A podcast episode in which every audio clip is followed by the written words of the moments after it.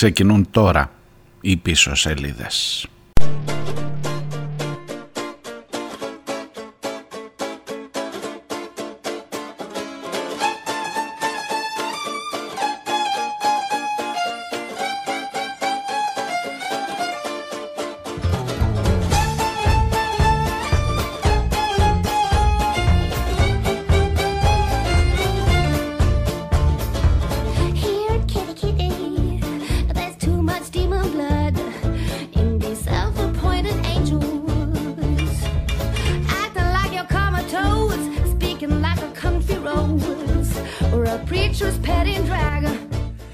Σας, καλώς ήρθατε, καλημέρα.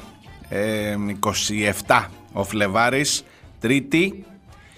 Είναι η προηγούμενη μέρα της απεργίας, είναι η προηγούμενη μέρα της επαιτίου, της επαιτίου, τρομάρα μας, της ε, συμπλήρωσης ενός χρόνου από την τραγωδία των Τεμπών και είναι η μέρα που οφείλω να ξεκινήσω μία εκπομπή ζητώντας, ξέρεις, ένα συγγνώμη να σου πω γιατί. Γιατί υπάρχουν μερικές ειδήσεις που ακόμα και αν είναι Σαββατοκύριακο, ακόμα και αν είσαι λίγο πιο χαλαρά, ακόμα και αν έχει γίνει ο κακός χαμός στο ΣΥΡΙΖΑ, δεν πρέπει να σου ξεφεύγουν και την πατήσαμε. Την πατήσαμε. Εγώ τουλάχιστον. Εγώ τουλάχιστον. Και έρχομαι εδώ μπροστά σας απολογούμενος.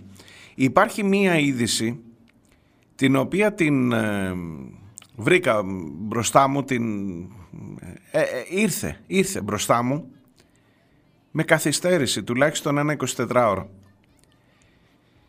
Η είδηση φυσικά αυτή είναι το τι είπε ο Μητροπολίτης της Λάρισας στο Τρισάγιο στην επιμνημόσυνη δέηση, πώς το καλό το λένε, που έγινε στον τόπο της τραγωδίας, την Κυριακή που μας πέρασε. Έγινε την Κυριακή το πρωί.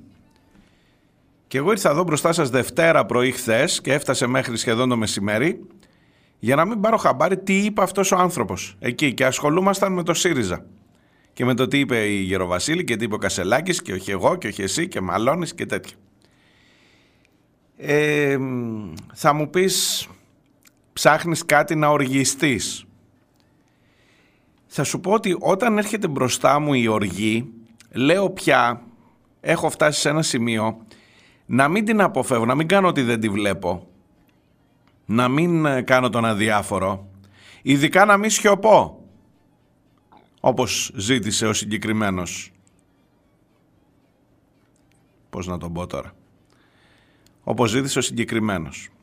Ε, Μητροπολίτης. Μητροπολίτης είναι. Ναι.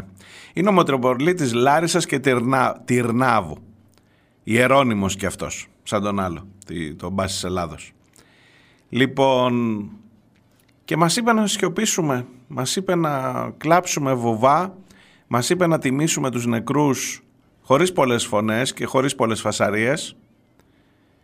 Μας είπε ότι έτσι είναι ο σωστός ο τρόπος. Μας είπε να αφήσουμε τη δικαιοσύνη και αυτούς που ξέρουν να κάνουν τη δουλειά τους. Τη βλέπω.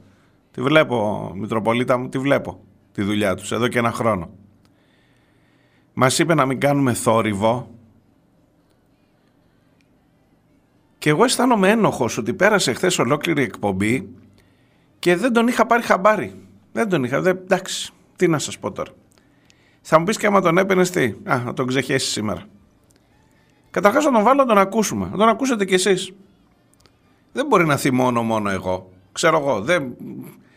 Ε, ελπίζω, ελπίζω ή τέλος πάντων ε, έχω την ψευδέστηση ότι όταν στέκομαι εδώ μπροστά σε ένα μικρόφωνο έχω μια υποχρέωση και μερικές φορές μπορεί, μερικές φορές μπορεί να μην το καταφέρνεις, μερικές... να, να εκφράσεις, να φέρεις εδώ στο μικρόφωνο και να μεγεθύνεις ένα αίσθημα μιας κοινωνίας. Ξέρω εγώ, θα μου πεις μεγάλη χάρη τώρα να νομίζω ότι εκφράζεις την κοινωνία.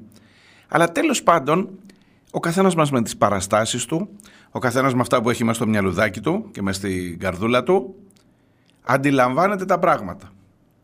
Μπορεί να συμφωνείτε, μπορεί να διαφωνείτε. Εγώ αντιλαμβάνομαι ότι απέναντι σε αυτόν τον άνθρωπο πρέπει να εκφραστεί μια ιερή οργή, μια κοινωνική οργή, δηλαδή δεν ξέρω με, με ποιον τρόπο μπορείς να του απαντήσεις. Δεν ξέρω με ποιον τρόπο να πεις ότι επιβεβαιώνεται για άλλη μια φορά ότι όποτε η Εκκλησία εμπλέκεται στα πόδια της πολιτικής, της δικαιοσύνης και στο τέλος μας είπε Εγώ δεν έχω αρμοδιότητα κοινοβουλευτικού ελέγχου. Μη με ρωτάτε γιατί μια δημοσιογράφος τον ρώτησε εκεί. Καλά λέτε για σιωπή, λέτε αυτό, εδώ πέρα δεν έχει γίνει τίποτα ένα χρόνο. Τι λέτε εσείς; Και άρχισε το τσάμικο μετά ο Μητροπολίτης. Εμείνα αυτό και αφήστε αυτούς που ξέρουν να κάνουν τη δουλειά τους. Και να πούμε και ένα μεγάλο ευχαριστώ, ενώ θέλει να πει μεγάλο ευχαριστώ στην κυβέρνηση της Νέας Δημοκρατίας που μας, ε, δεν ξέρω, περιμένει κάνα ΕΣΠΑ. Τι περιμένει ο Μητροπολίτης από εκεί; Μητροπολίτης είναι, τι περιμένει; Να γίνει, άμα είναι καλό παιδί να τον κάνουν, τον είδα και σχετικά νέο, να γίνει αυτός μετά πάσης Ελλάδος. Τι στο καλό περιμένεις δηλαδή και είσαι σε τέτοιου είδους... Ε, δεν πρέπει να πω κακές λέξεις, είναι και πρωί μπορεί να ακούνε παιδιά.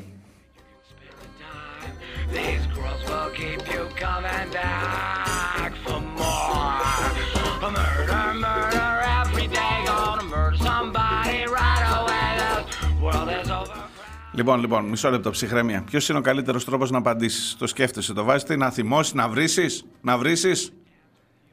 Πες μου, ποιος είναι ο καλύτερος τρόπος; Ε, πάντα είναι το να δώσεις χώρο για να ακουστεί αλήθεια, η πραγματική αλήθεια. Να φωνάξεις όταν σου λέει ο άλλος να σιωπήσεις, να φωνάξεις όσο μπορείς περισσότερο. Με στοιχεία, με δεδομένα. Το έκαναν χθες. Η Επιτροπή των Εμπειρογνωμόνων που έχουν ορίσει οι οικογένειες έδωσε μια συνέντευξη τύπου και είναι η ιερή μας υποχρέωση, Μητροπολίτα, Μητροπολίτα είναι στην, πώς είναι, ξέρω, στην κλητική. Εν πάση περιπτώσει, είναι η ιερή μας υποχρέωση, Άγιε Πατέρα, να δώσουμε φωνή στους ανθρώπους αυτούς. Και ακριβώς όταν έρχεσαι εσύ και λες, μάλλον για ένα λόγο παραπάνω όταν έρχεσαι εσύ και λες να σιωπήσω, η μισή τουλάχιστον εκπομπή ξανά, ξανά θα είναι στον δικό τους, ε, θα, είναι δικός τους ο λόγος. Θα μιλήσουμε αργότερα με έναν από τους εμπειρογνώμονες που, έχουν χθες, που έδωσαν χθες και τα δίνουν εδώ και όλον αυτό το χρόνο, αλλά χθες έκαναν ένα μάζεμα με αφορμή τη συμπλήρωση ενός χρόνου για το τι στο καλό έχει γίνει. Για το ότι γινόμαστε περίγελος, θα είναι περίγελος της Ευρώπης η Ελλάδα για τον τρόπο με τον οποίο έχει διαχειριστεί μια τέτοια τραγωδία.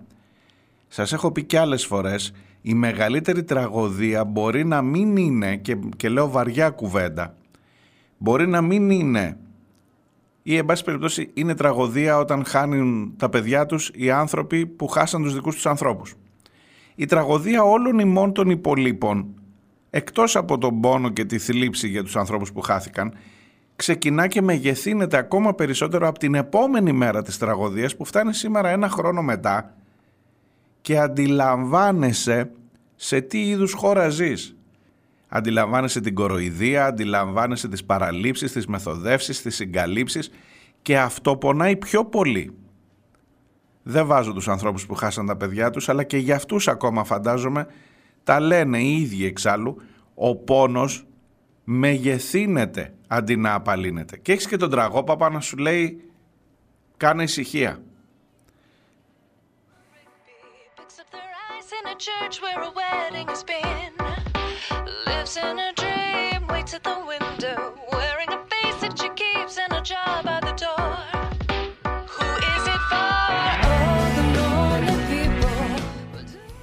Είμαι ο Μάριος Διονέλης, ακούτε πίσω σελίδες. Είπαμε Τρίτη και 27. Ε, αφήστε με να κάνω μια παρένθεση. Εδώ για τα δικά μου τα θέματα τα δημοσιογραφικά. Αυτή εδώ που να πάρει ευχή, δηλαδή το περνάμε κι εμείς και θέλω έστω για 3-4 λεπτά να τα δαπανίσω να σας πω τα κλαδικά, τα δικά μου των δημοσιογράφων. Το περνάμε κι εμείς πια και έχει γίνει αυτονόητο. Αύριο έχει μια πανελλαδική πανεργατική απεργία. Έχει απεργία η ΑΔΔ, κατεβαίνουν τα σωματεία, υπάρχουν καλέσματα, θα έχει πολύ κόσμο. Είναι δεδομένο ότι θα ενοποιηθούν τα ποτάμια, το θέμα των κινητοποιήσεων των φοιτητικών που αύριο θα είναι Τετάρτη και όχι Πέμπτη αυτή τη φορά τα συλλαλητήρια για να ενωθούν με την ΑΔΔ, με τους εργαζόμενους, για όσα ζούμε, για την ακρίβεια. Γίνεται ένας χαμός. Είναι τόσο δεδομένο πια ότι ο δικός μας ο κλάδος δεν απεργεί θα μου πεις γιατί να απεργείς για να χάσεις μια μέρα κάτι στο σπίτι σου, να μην κάνεις εκπομπή εδώ ή να μην γράψεις την εφημερίδα; Όχι βέβαια, για να είμαι κάτω και να δείξω τη συμπαράστασή μου και για να χάσω κι εγώ ένα μεροκάματο δείχνοντας ότι τουλάχιστον μία μέρα μπορώ να βρεθώ στο δρόμο. Γιατί δεν απεργούν οι δημοσιογράφοι σε αυτόν τον τόπο; Σταματήσαμε να απεργούμε γιατί δεν έχουμε θέματα, δεν είμαστε στη θέση 107.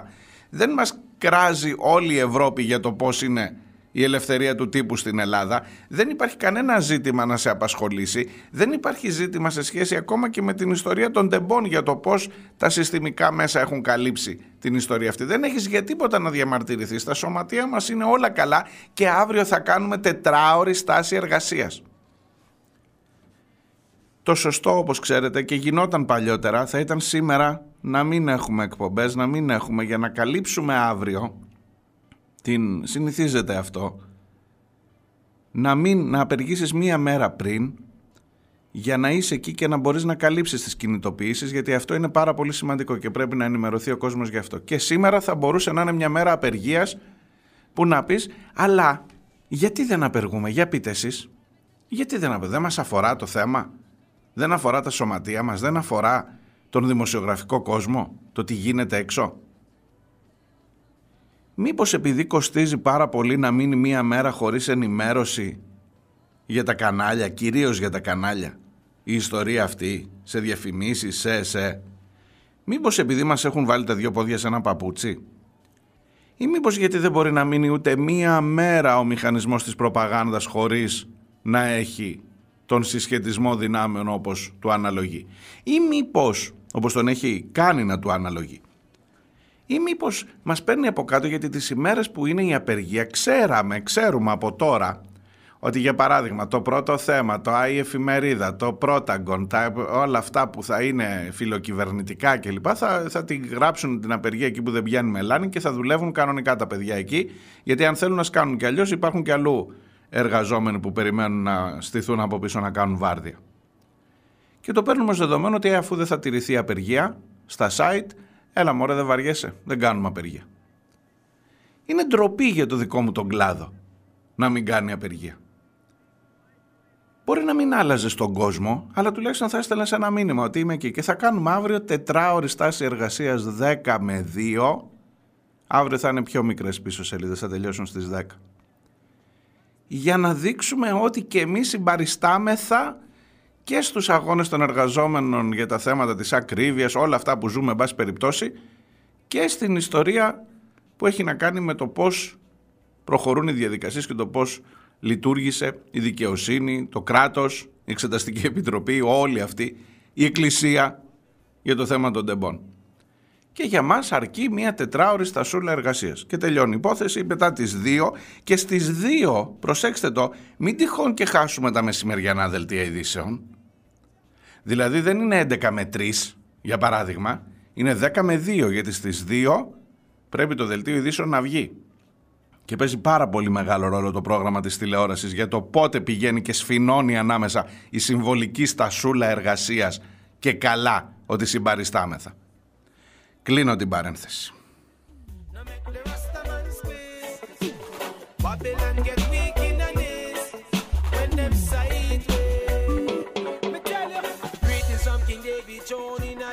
Baba.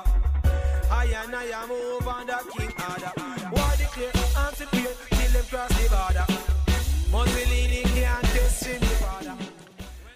Και φυσικά μην μου πείτε, μην μου πει κανείς μία ακόμα φράση. Ε, απέργησε μόνος σου ή να απεργήσει μόνος του όποιος νιώθει δεν είναι έτσι τα πράγματα, ειδικά στον ιδιωτικό τομέα. Τα ξέρετε φαντάζομαι καλύτερα.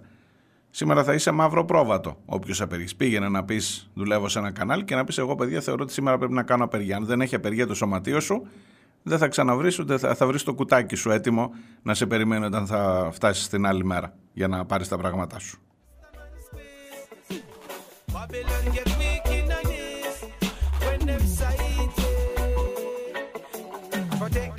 covenant.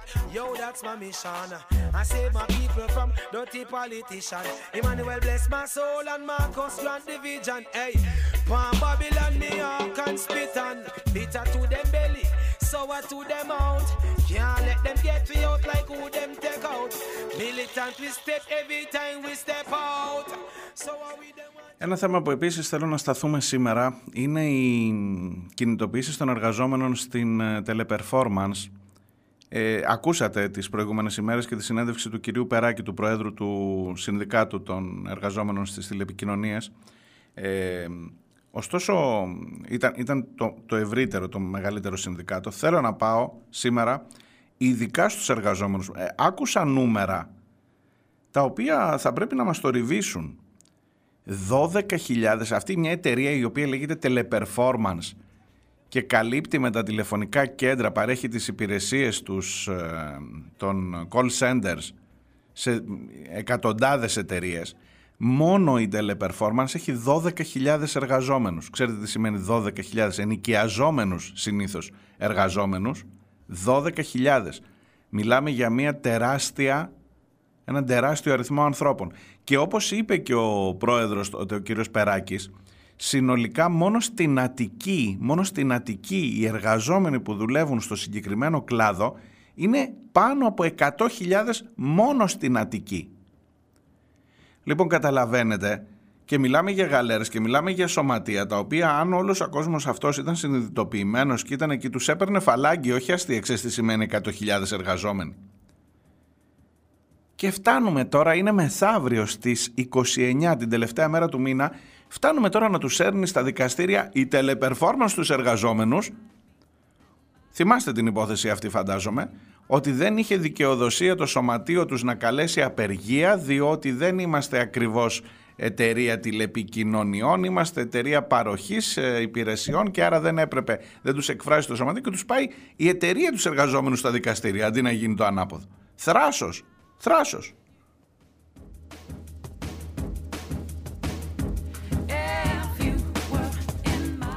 Και φυσικά φωνάζουν. Και φυσικά είναι στους δρόμους.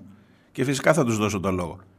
Και φυσικά δεν ακούνε. Μήπως ο Μητροπολίτης έχει κανένα Μητροπολίτη να πει ότι παιδιά να, να σιωπηλά, σιωπηλά να, να διεκδικήσουμε. Ε;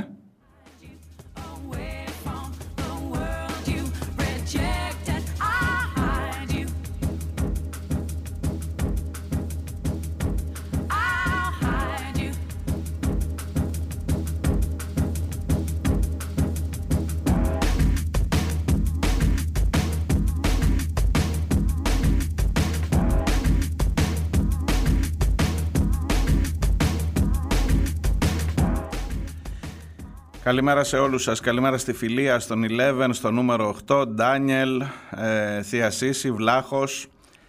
Αυτοί που πρέπει να σιωπήσουν είναι κάτι τέτοιες χρή μητροπολίτες, μου γράφει ο 11. Αν μπορούν να κοιμηθούν ε, ήσυχοι αυτοί, να ησυχάσουμε κι εμείς.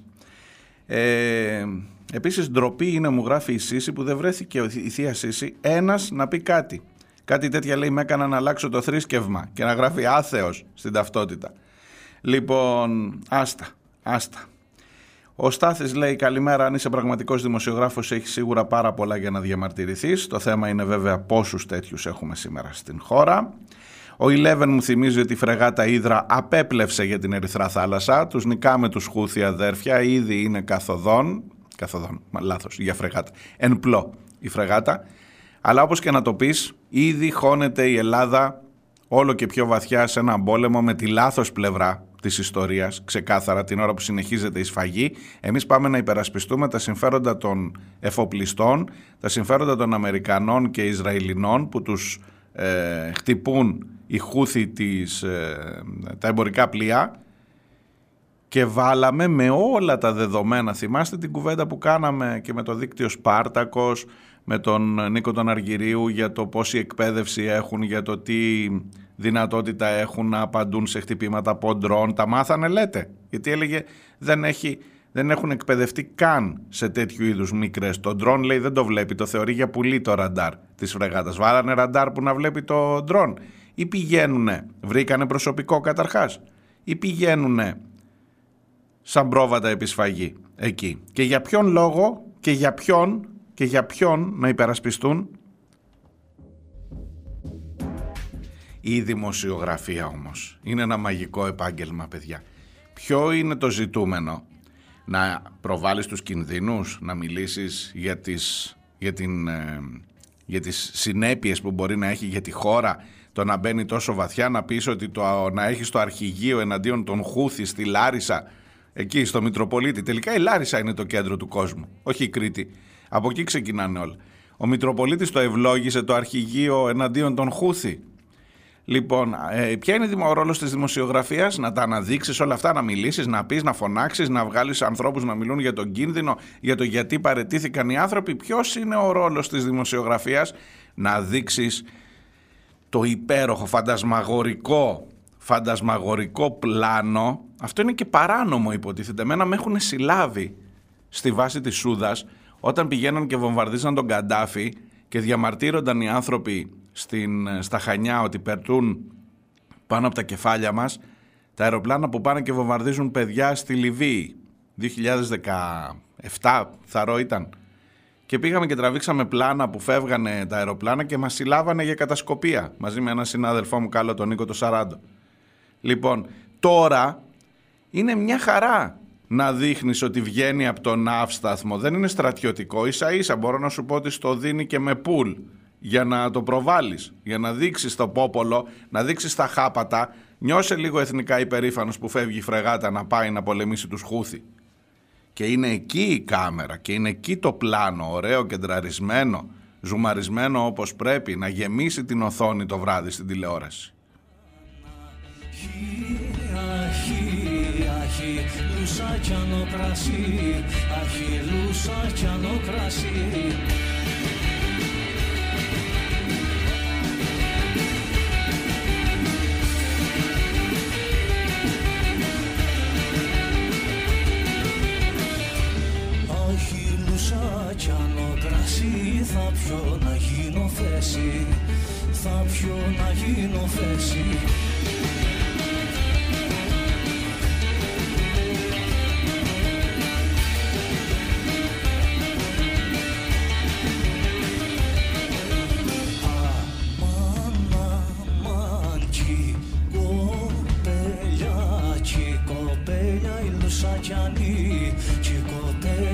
Σακιανή,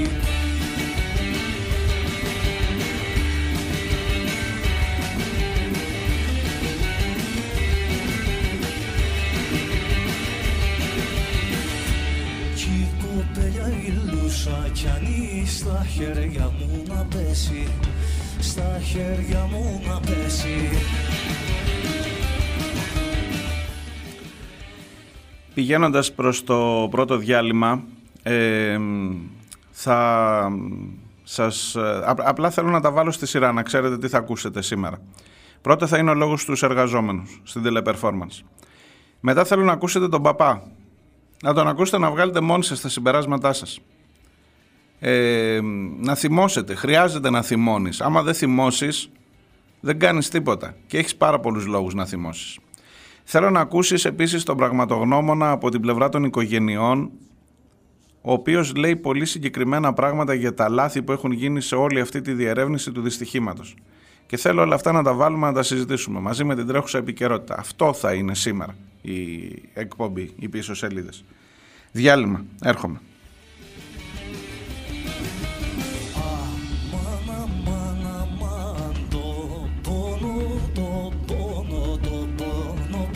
Στην καρδιά Το πόνο που έχω στην καρδιά.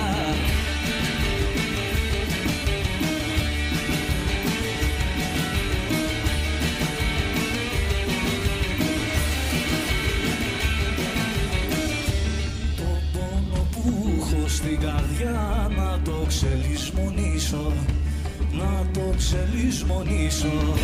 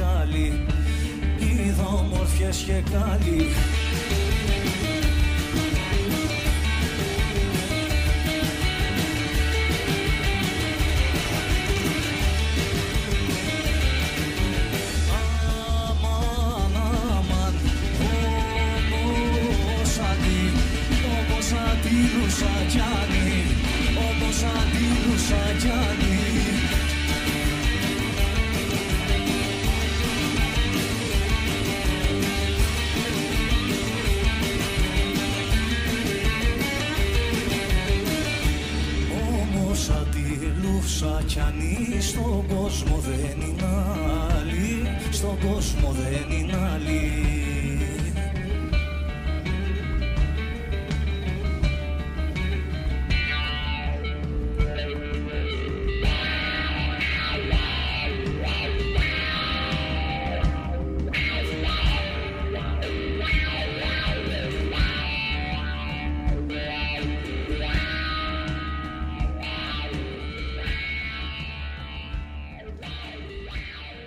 Ακούτε πίσω σελίδες. Μπαίνουμε στο δεύτερο μέρος της ε, εκπομπής. Ε, Μάριος Διονέλης στο μικρόφωνο. Πίσω σελίδε.gr το site όπου μπορούμε να συναντιόμαστε. Καλημέρες όπου και αν φτάνει η φωνή μας, όπου και αν συναντιόμαστε. Καλημέρα βεβαίως στα παιδιά, στο chat, σε όλους σας.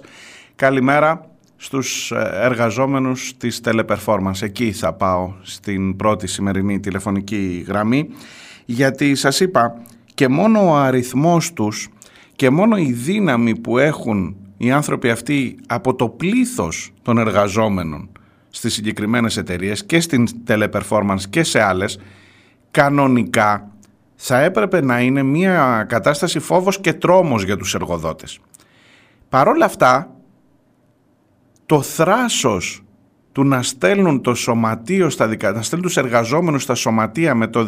στα... στα δικαστήρια με τη δικαιολογία ότι δεν πρέπει να σας εκπροσωπεί ένα σωματείο, ένα συνδικάτο που έχει να κάνει με εργαζόμενους στις τηλεπικοινωνίες. Γιατί, γιατί εμείς εδώ ως εταιρεία δεν είμαστε τηλεπικοινωνίες, είμαστε πωλήσεις, αν το λέω σωστά την επιχειρηματολογία.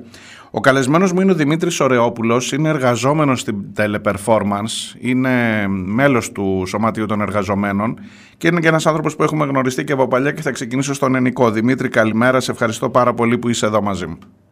Εγώ σε ευχαριστώ για την φιλοξενία Μάρια. Προφανώς η, η δική μας σχέση πάει πολύ πίσω και με τη δημοσιογραφική ιδιότητα, αλλά και φυσικά σε οτιδήποτε έχει σχέση με τα κινήματα και οτιδήποτε άλλες κοινωνικές δράσεις σαν ενεργοί πολίτες σε όλη την πορεία. Σε ευχαριστώ πολύ για την φιλοξενία. Λοιπόν, teleperformance. 12.000 εργαζόμενοι, το λέω καλά, μου τα είπε και ο πρόεδρος του, σωμα... του Συνδικάτου, Αλέκος Περάκης, και 100.000 μόνο στην Αττική που είναι στο συγκεκριμένο κλάδο. Ακριβώς, απλά ε, ο, ο, ο πρόεδρος δεν, ε, ε, δεν συμπεριέλαβε τους ψηφιακούς νομάδες που το 70% των ανθρώπων αυτών βρισκόμαστε σε, σε σε περιβάλλον τηλεεργασίας από την εποχή που ξέσπασε η, η πανδημική κρίση. Και που δεν βρίσκεστε δηλαδή στα γραφεία μιας εταιρείας, αλλά δουλεύετε από το σπίτι, από χώρους, σε πάση περιπτώσει, διαφορετικούς. Λοιπόν, Σωστά. ποιο είναι το καθεστώς αυτή τη στιγμή, μου έχει στείλει αρκετά υλικά, ποιο είναι το καθεστώς αυτή τη στιγμή στην εταιρεία Teleperformance, πόσο καιρό έχετε να πάρετε αύξηση, πόσο μεγάλο αγώνα δίνει το σωματείο για να υπογραφεί μια ρημάδα συλλογική σύμβαση που να προβλέπει κάποια στοιχειώδη δικαιώματα για όλους εσάς τους εργαζόμενους; Αυτή την εικόνα θέλω να μου δώσεις καταρχάς. Βεβαίως.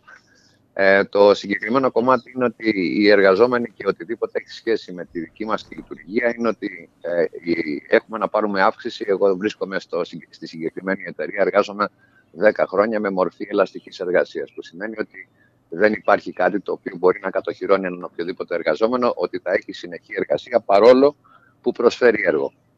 Η αύξηση δεν έχει δοθεί από το 2010. Παραμένουμε ακριβώς στο ίδιο καθεστώς. Από το 2010, δηλαδή μιλάμε για 14 χρόνια. Ακριβώς. Ακριβώς. Ακριβώς. Μικτές αποδοχές πόσο; Ε, για ανθρώπους που βρίσκονται σε ξενόγλωσσα τμήματα, ο μέσος όρος των μεικτών αποδοχών είναι 1045, γιατί ε, αρχικά υπάρχει ένα ε, υποτιθέμενο επίδομα γλώσσας, το οποίο εθελοντικά προσφέρει ο εργοδότης. Και μέσα σε αυτό ουσιαστικά γίνεται μια δημιουργική λογιστική, η οποία έχει αποδειχθεί όλη αυτή τη δεκαετία και απορροφάται το εθελοντικό επίδομα του εργοδότη για να απορροφήσει τις όποιες αυξήσεις έχουν δοθεί στους βασικούς μισθούς στη διάρκεια της 14ης. Και το επιχείρημα όταν ζητάτε από ε, αυξήσεις ότι η εταιρεία θα, πάει, θα κλείσει, ότι η εταιρεία δεν βγαίνει, ότι η ε, εταιρεία θα φύγει και θα πάει σε άλλη χώρα, θα πάει πού, στην Ινδία. Ή, ε, ακούγονται απίστευτα πράγματα μέσα στους χώρους της δουλειάς σας. Ακριβώς. Ενώ αυτό ουσιαστικά δεν ισχύει για τον απλούστατο λόγο ότι επειδή η Ελλάδα λόγω κλίματος και λόγω συνθήκης έγινε πάρα πολύ ελκυστική για ανθρώπους οι οποίοι έχουν τη δυνατότητα να έρθουν στην Ελλάδα και να, και να εργαστούν. Τους δόθηκε η δυνατότητα να ενταχθούν στο σχήμα της εταιρείας με αποτέλεσμα οι άνθρωποι αυτοί όταν ξεκίνησαν, ξεκίνησαν με τις καλύτερες προϋποθέσεις πριν ξεσπάσει η, οικονομική κρίση. Τώρα αν βάλει κάποιος στην εξίσωση το αυξανόμενο κόστος ζωής, τα ενίκεια και ιδιαίτερα στην περίπτωση των ανθρώπων οι οποίοι αυτή τη στιγμή βρίσκονται, γιατί η εταιρεία δεν έχει μόνο στην Αθήνα και στη Θεσσαλονίκη, έχει και στα χανια Οπότε, αν κάποιος αναλογιστεί το αβάσταχτο κόστος της στέγασης και ιδιαίτερα τη δυσκολία που κάποιοι άνθρωποι αναγκάζονται εκ των πραγμάτων να φύγουν από το σπίτι, το οποίο νοικιάζουν γιατί παραχωρείται λόγω της σεζόν σε τουρίστες, καταλαβαίνουμε ακριβώς τι προβλήματα αντιμετωπίζει ο καθένας μας. Φυσικά αυτό δεν μπορεί να εξαιρέσει την Αθήνα και τη Θεσσαλονίκη, ιδιαίτερα για το κόστος της στέγασης, το οποίο έχει διωγγωθεί σε, σε απίστευτο βαθμό. Πόσα είναι τα κέρδη της εταιρείας και τι θα σήμαινε αν δώσει μία αύξηση, φαντάζομαι με βάση τη συλλογική σύμβαση εργασίας, μου τα είπε και ο πρόεδρος του Σωματείου, θα ήταν γύρω στα 200 ευρώ, αν, αν συζητώ, αν καταλαβαίνω καλά. Δηλαδή εκεί είναι το επί. Ωραία. Αν υποθέσουμε ότι αύριο το πρωί σας έδινε σε όλους 200 ευρώ αύξηση με βάση τη συλλογική σύμβαση, όχι επειδή ε, μου αρέσει εμένα ή σου αρέσει εσένα, πόσα λεφτά θα έπρεπε να δώσει και πόσα είναι τα κέρδη της εταιρείας αυτή τη στιγμή; Αναλογικά για τα κέρδη της εταιρείας, ε, η εταιρεία ουσιαστικά θα διέθετε το 5%, το 5 των κερδών της, το οποίο αυξάνεται ραγδαία και μάλιστα την τελευταία χρονιά αυξήθηκε κατά 56%. Σε μία χρονιά αυξήθηκαν τα κέρδη κατά 56% και εσείς ζητάτε το 5% από το 56%. Ακριβώς. Και δεν είναι κάτι το οποίο, για παράδειγμα, οι εργαζόμενοι μπήκαν σε διαδικασία να διεκδικήσουν δημιουργώντας σωματείο για πρώτη φορά είναι ότι αυτή τη στιγμή έχουν γίνει επανειλημμένα από την πρώτη στιγμή ε, δυνατό, η δυνατότητα δόθηκε αρχικά από την εταιρεία να μπορούμε να συζητούμε σε επίπεδο εταιρείας. Έχουν τεθεί επανειλημμένα οι διεκδικήσεις όσον αφορά το θέμα της μισθοδοσίας και πάντοτε η, η απάντηση από τη, από τη διεύθυνση είναι ότι η εταιρεία δεν έχει διαθέσιμα λεφτά για να δώσει, γιατί αν κάνει κάτι τέτοιο, υπάρχει κίνδυνος για να χαθούν τα όποια project, δηλαδή ας πούμε, οι όποιες αναθέσεις έργου από τους ανάλογους πελάτες της. Το νούμερο 645 εκατομμύρια για το 2023 ως κέρδη, ως καθαρά κέρδη, είναι, είναι ακριβές για την teleperformance, για να καταλαβαίνει και ο κόσμος γιατί ποσά μιλάμε και γιατί νούμερα παίζονται εκεί. Η σημασία είναι ότι οτιδήποτε έχει καταθέσει, είτε το σωματείο ή, ή οτιδήποτε αιτήματα έχουν τεθεί, είναι με βάση τους επίσημους ισολογισμούς που έχει δημοσιοποιήσει η ίδια η εταιρεία. Μάλιστα. Άρα δεν είναι κάτι κρυφό, δεν αποκαλύπτουμε κανένα φοβερό στοιχείο. 645 εκατομμύρια, ενώ το 2019, το 2019 τα κέρδη της εταιρείας ήταν 400 εκατομμύρια και μέσα σε τέσσερα χρόνια γίνανε 645 εκατομμύρια. Και εσείς ζητάτε, αν πάρετε 200 ευρώ αύξηση, ζητάτε συνολικά το χρόνο 35 εκατομμύρια που ισούται με το 5% των κερδών της εταιρείας και σας το αρνούνται. Ακριβώς. Ότι είναι οικονομικά, είναι οικονομικά αδύνατο. Θέλω να μου περιγράψεις ποιες είναι οι δουλειές που κάνουν οι άνθρωποι εκεί για να καταλαβαίνουμε ακριβώς γιατί ε, μου είπε και ο κύριος Αλέκος Περάκης ε, για συγκεκριμένα τμήματα, για συγκεκριμένες υπηρεσίες που άλλος τις χαρακτηρίζει τηλεπικοινωνίες και άλλος τις χαρακτηρίζει πωλήσεις, η, η εταιρεία δηλαδή τις χαρακτηρίζει πωλήσεις και άρα με αυτό το σκεπτικό δεν θέλει να εκπροσωπηθείτε από το σωματείο αλλά θέλω να καταλάβω ακριβώς τι δουλειά κάνετε εκεί. Υπάρχουν πολλά τμήματα και υπάρχουν πολλές παροχές υπηρεσιών. Η τηλεπικοινωνία είναι ο βασικός κορμός απόδοσης αυτών των υπηρεσιών. Δηλαδή, χωρίς τηλέφωνο δεν υπάρχει δυνατότητα παροχής υπηρεσιών. Οπότε λοιπόν δεν μπορεί κάποιος να ισχυριστεί ότι το τηλέφωνο δεν είναι το βασικό εργαλείο με το οποίο οι εργαζόμενοι κάνουν παροχή υπηρεσιών για αυτή την εταιρεία. Μα όλο, όλο call center δεν είναι. Δηλαδή το επιχείρημα είναι ότι αν εσύ είσαι ένας υπάλληλος που με πάρεις τηλέφωνο και μου πεις θέλω να σου, να σου πουλήσω ρεύμα, φαντάζομαι είναι και αυτά μέσα στις... Ε, μια ναι, εταιρεία... Ναι, στο, ναι υπάρχουν πουλά... και αυτές οι εταιρείες ακριβώς. ακριβώς. Αν λοιπόν με παίρνεις τηλέφωνο και μου πουλάς κάτι, τότε δεν είναι τηλεπικοινωνίες, είναι ε, πωλήσεις ενώ αν παίρνω εγώ και λέω έχω πρόβλημα ας πούμε με το router στο, στο, στο ίντερνετ που έχω στο σπίτι μου, τότε είναι τηλεπικοινωνίες. Δηλαδή μου φαίνεται λίγο χαζό όλο αυτό. Πώς να σου το πω; Μου φαίνεται φτηνό, πώς να σου το πω; Όχι χαζό, φτηνό. Είναι, είναι. Η σημασία είναι ότι πάνω απ' όλα ε, είναι απλά ένα πρόσχημα. Η ουσία είναι μία. Χωρίς το τηλέφωνο δεν υπάρχει παροχή υπηρεσιών για οποιαδήποτε υπηρεσία προσφέρει αυτή η εταιρεία. Μάλιστα. Τι γίνεται με τους ξένους εργαζόμενους; Ε, άκουσα μια ιστορία από τον κύριο Περάκη πάλι το λέω. Αν, αν έχετε ανθρώπους που δουλεύουν δίπλα σου ή δουλεύουν στην ίδια δουλειά και γνωρίζεστε που ε, παρέχουν υπηρεσίες... Όχι, εγώ προσωπικά με τον κύριο, Περά, τον κύριο Περάκη τον, τον, τον γνώρισα όταν, όταν ξεκίνησε όλη αυτή, όλη αυτή η κινητοποιηση και βρέθηκε ουσιαστικά συμπαραστάτης και αρρωγός στη δημιουργία του, του, ναι. του σωματείου, φυσικά με όλους, με όλους τους υπόλοιπους συναδέλφους οι οποίοι ε, μπήκαν μπροστά αν θέλεις για να δημιουργηθεί πλέον ε, ε, συντεχνιακά, αν θέλεις, από την πλευρά της, του συνδικαλισμού, των επίσημων ετοιμάτων, γιατί όσες φορές και να έγιναν προτάσεις από τους υπαλλήλους, η εταιρεία δεν δέχτηκε την παραμικρή ε, αλλαγή στο καθεστώς εργασίας. Μου έγραψε, δηλαδή, μου, είπε πάντως, μου είπε πάντως και για εργαζόμενους μετανάστες που επειδή γνωρίζουν τη γαλλική γλώσσα για παράδειγμα, εργάζονται ως σκλάβοι με, με το δεδομένο ότι αν χάσουν τη δουλειά τους δεν θα έχουν και άδεια παραμονής και είναι, είναι το ίδιο σενάριο.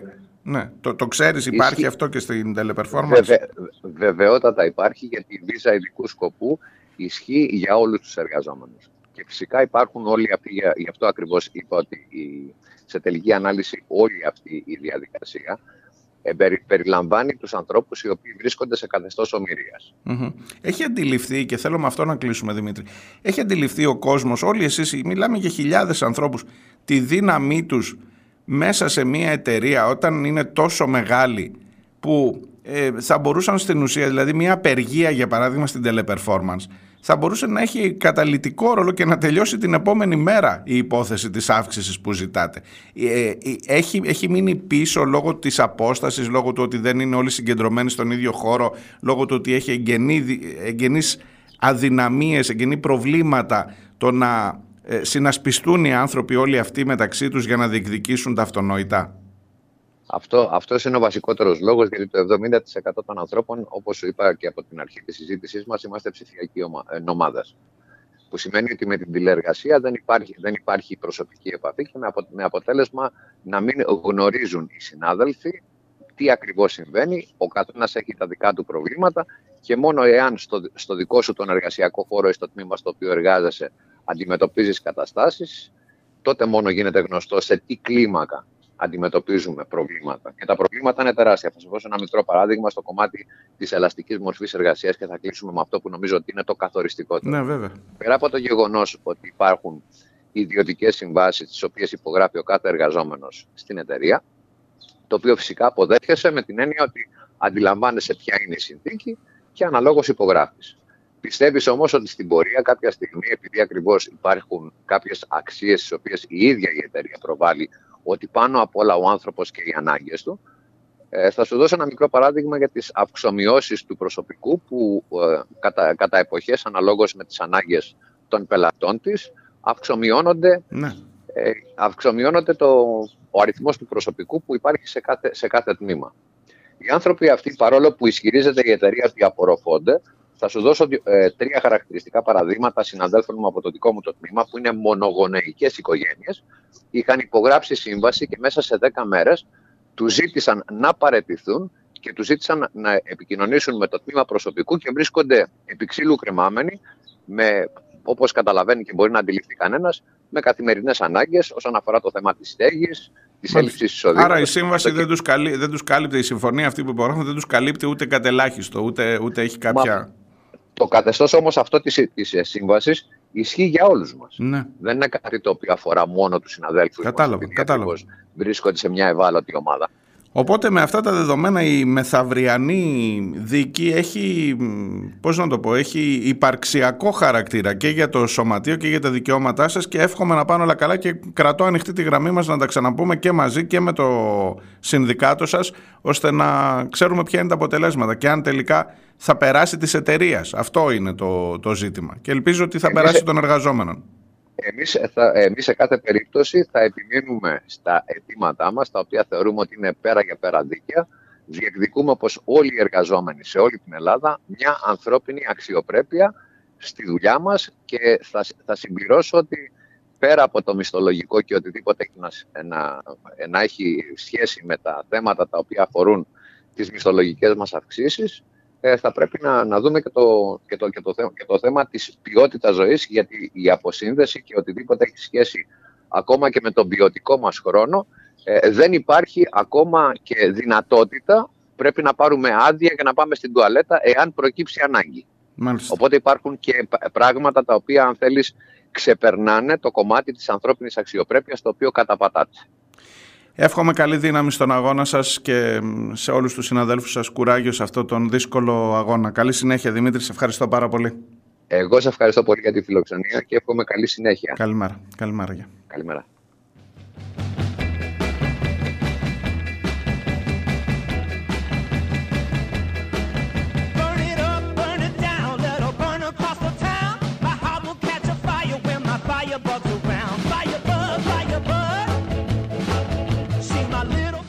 Ήταν ο Δημήτρης ε, Ωρεόπουλος, εργαζόμενος στην ε, Teleperformance και μέλος του Σωματείου των εργαζομένων εκεί. Μου γράφει ο Στάθης ο γνωστός εκβιασμός. Θα φύγουμε, θα κλείσουμε και θα χαθούν οι θέσεις εργασίας. Στην πραγματικότητα όμως, στην ελληνική αγορά την χρειάζονται. Το κράτος είναι αυτό που υποχρεούται να προστατεύσει τους εργαζόμενους, αλλά δεν το πράττει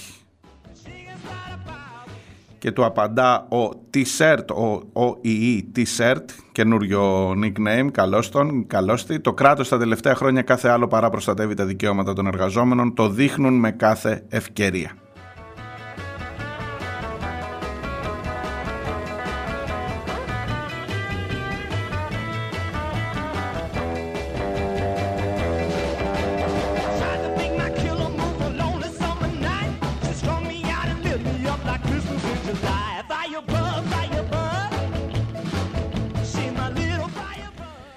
Ήρθε η ώρα για παπά. Ε, φυλαχτείτε.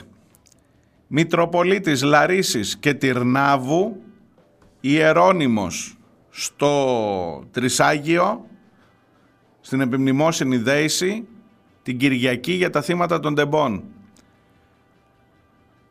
Μην κάνετε θόρυβο, είπε στους συγγενείς. Όχι, ακούστε όλο το σκεπτικό, ακούστε το εδώ, να το σχολιάσουμε μετά μαζί.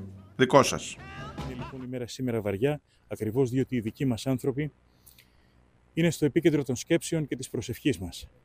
Και βέβαια κοντά σε αυτό είναι και όλα τα άλλα τα οποία ακούμε αυτές τις ημέρες. Να ξέρετε ότι έναν και κοιμημένο τον τιμάς πολύ με την σιωπή. Τον τιμάς πολύ με την προσευχή. Δεν τον τιμάς με τον θόρυβο.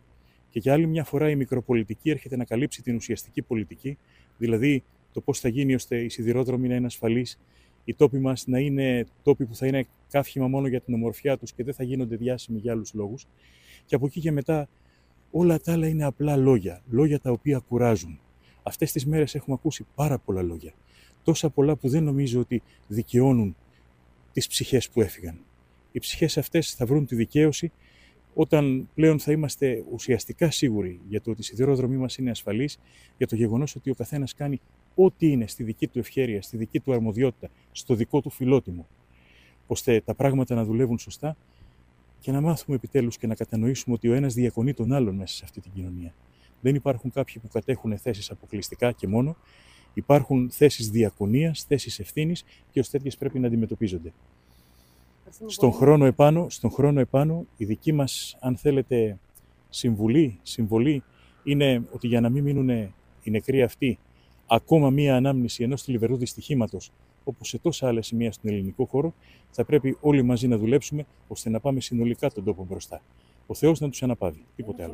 που υπάρχει δικαίωση μέχρι τώρα, δεν έχει γίνει κάτι προς το παρόν. Τι λέτε; Δεν είμαι, δεν, είμαι, δεν είμαι ούτε αρμόδιος επιθεμάτων δικαιοσύνης, ούτε αρμόδιος επιθεμάτων κοινοβουλευτικού ελέγχου. Όμως, αυτό το οποίο οφείλω να πω και το είπα ήδη είναι ότι ακούγονται πολλά λόγια. Τα πολλά λόγια είναι φτώχεια. Το λέει ο σοφός λαός, το έχει λύσει εδώ και πολύ καιρό.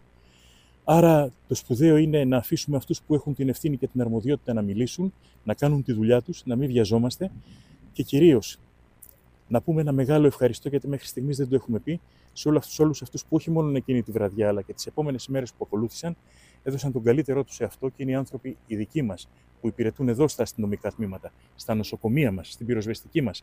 Όλοι οι άνθρωποι που ήρθαν και δούλεψαν, όχι επειδή παίρνουν ένα γλίσχρο φτηνό μισθό που τους δίνει το ελληνικό δημόσιο, αλλά επειδή με φιλότιμο ήρθαν εδώ και κάνανε όχι το καθήκον τους, ξεπέρασαν τους εαυτούς τους. Και για αυτούς τους ανθρώπους εγώ είμαι περήφανος που είναι εδώ. Έτσι. Ένα μεγάλο μπράβο και ένα μεγάλο ευχαριστώ. Αυτός λοιπόν. Μου γράφει η Νούλη μη λερώνεις στην εκπομπή. Και μπορεί να έχει και δίκιο.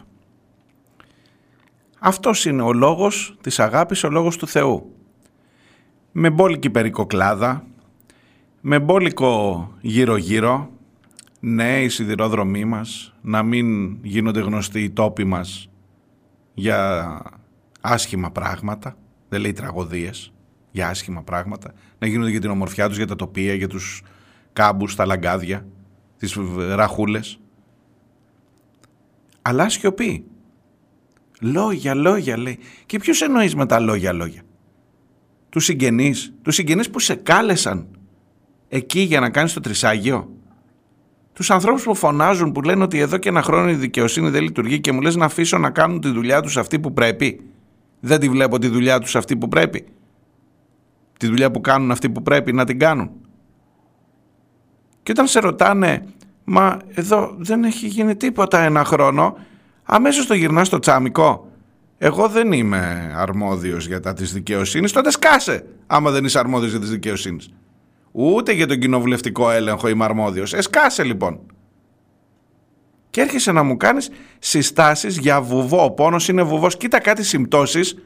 Κοίτα κάτι συμπτώσεις ρε διάολε. Που ε, για βουβό πόνο μας είχε μιλήσει και ο Κώστας Καραμανλής στην Εξεταστική Επιτροπή. Κάτι συμπτώσεις. Και να έχουμε εμπιστοσύνη και η δικαιοσύνη. Ας έρθει αυτό εδώ τώρα.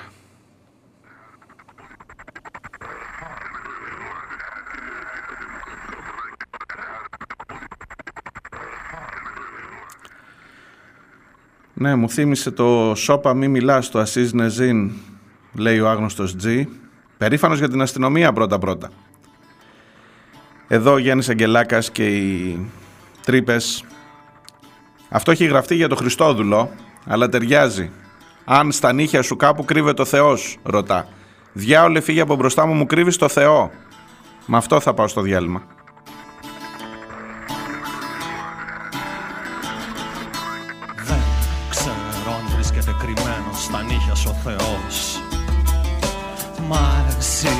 Πιο πολύ μου μοιάζεις για λύκος νηστικός Κι όταν στα πρόβατα γορεύεις για το έθνος το καλό Διάολε, σε βλέπω να χορεύεις του κτίνου στο χορό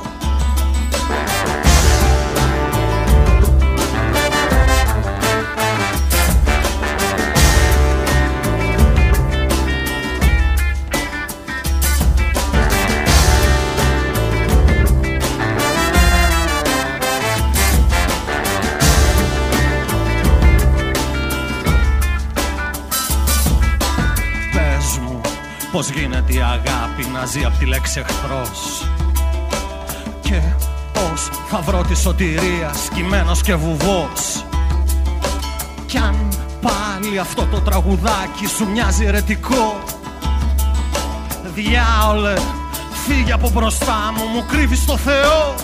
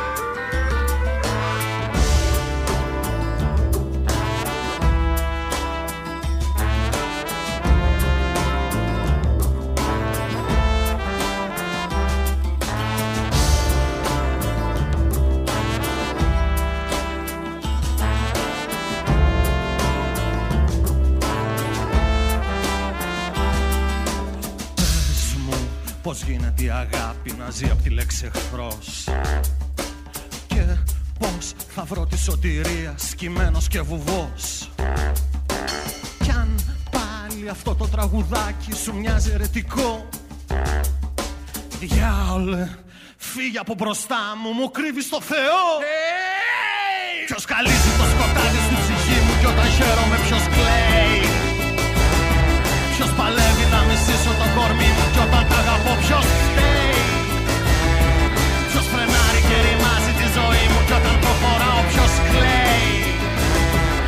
ζητά να χαμηλώσω τη φωνή μου κι αν του το αρνηθώ ποιος φταίει Ποιος φταίει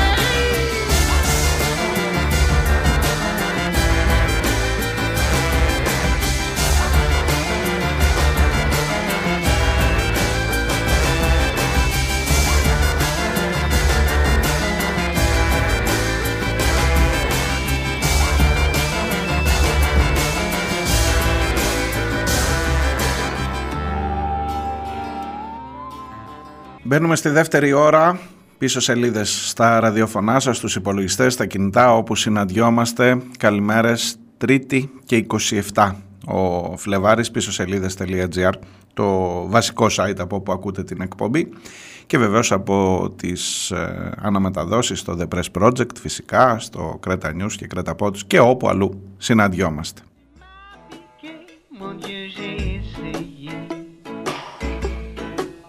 Mon Dieu,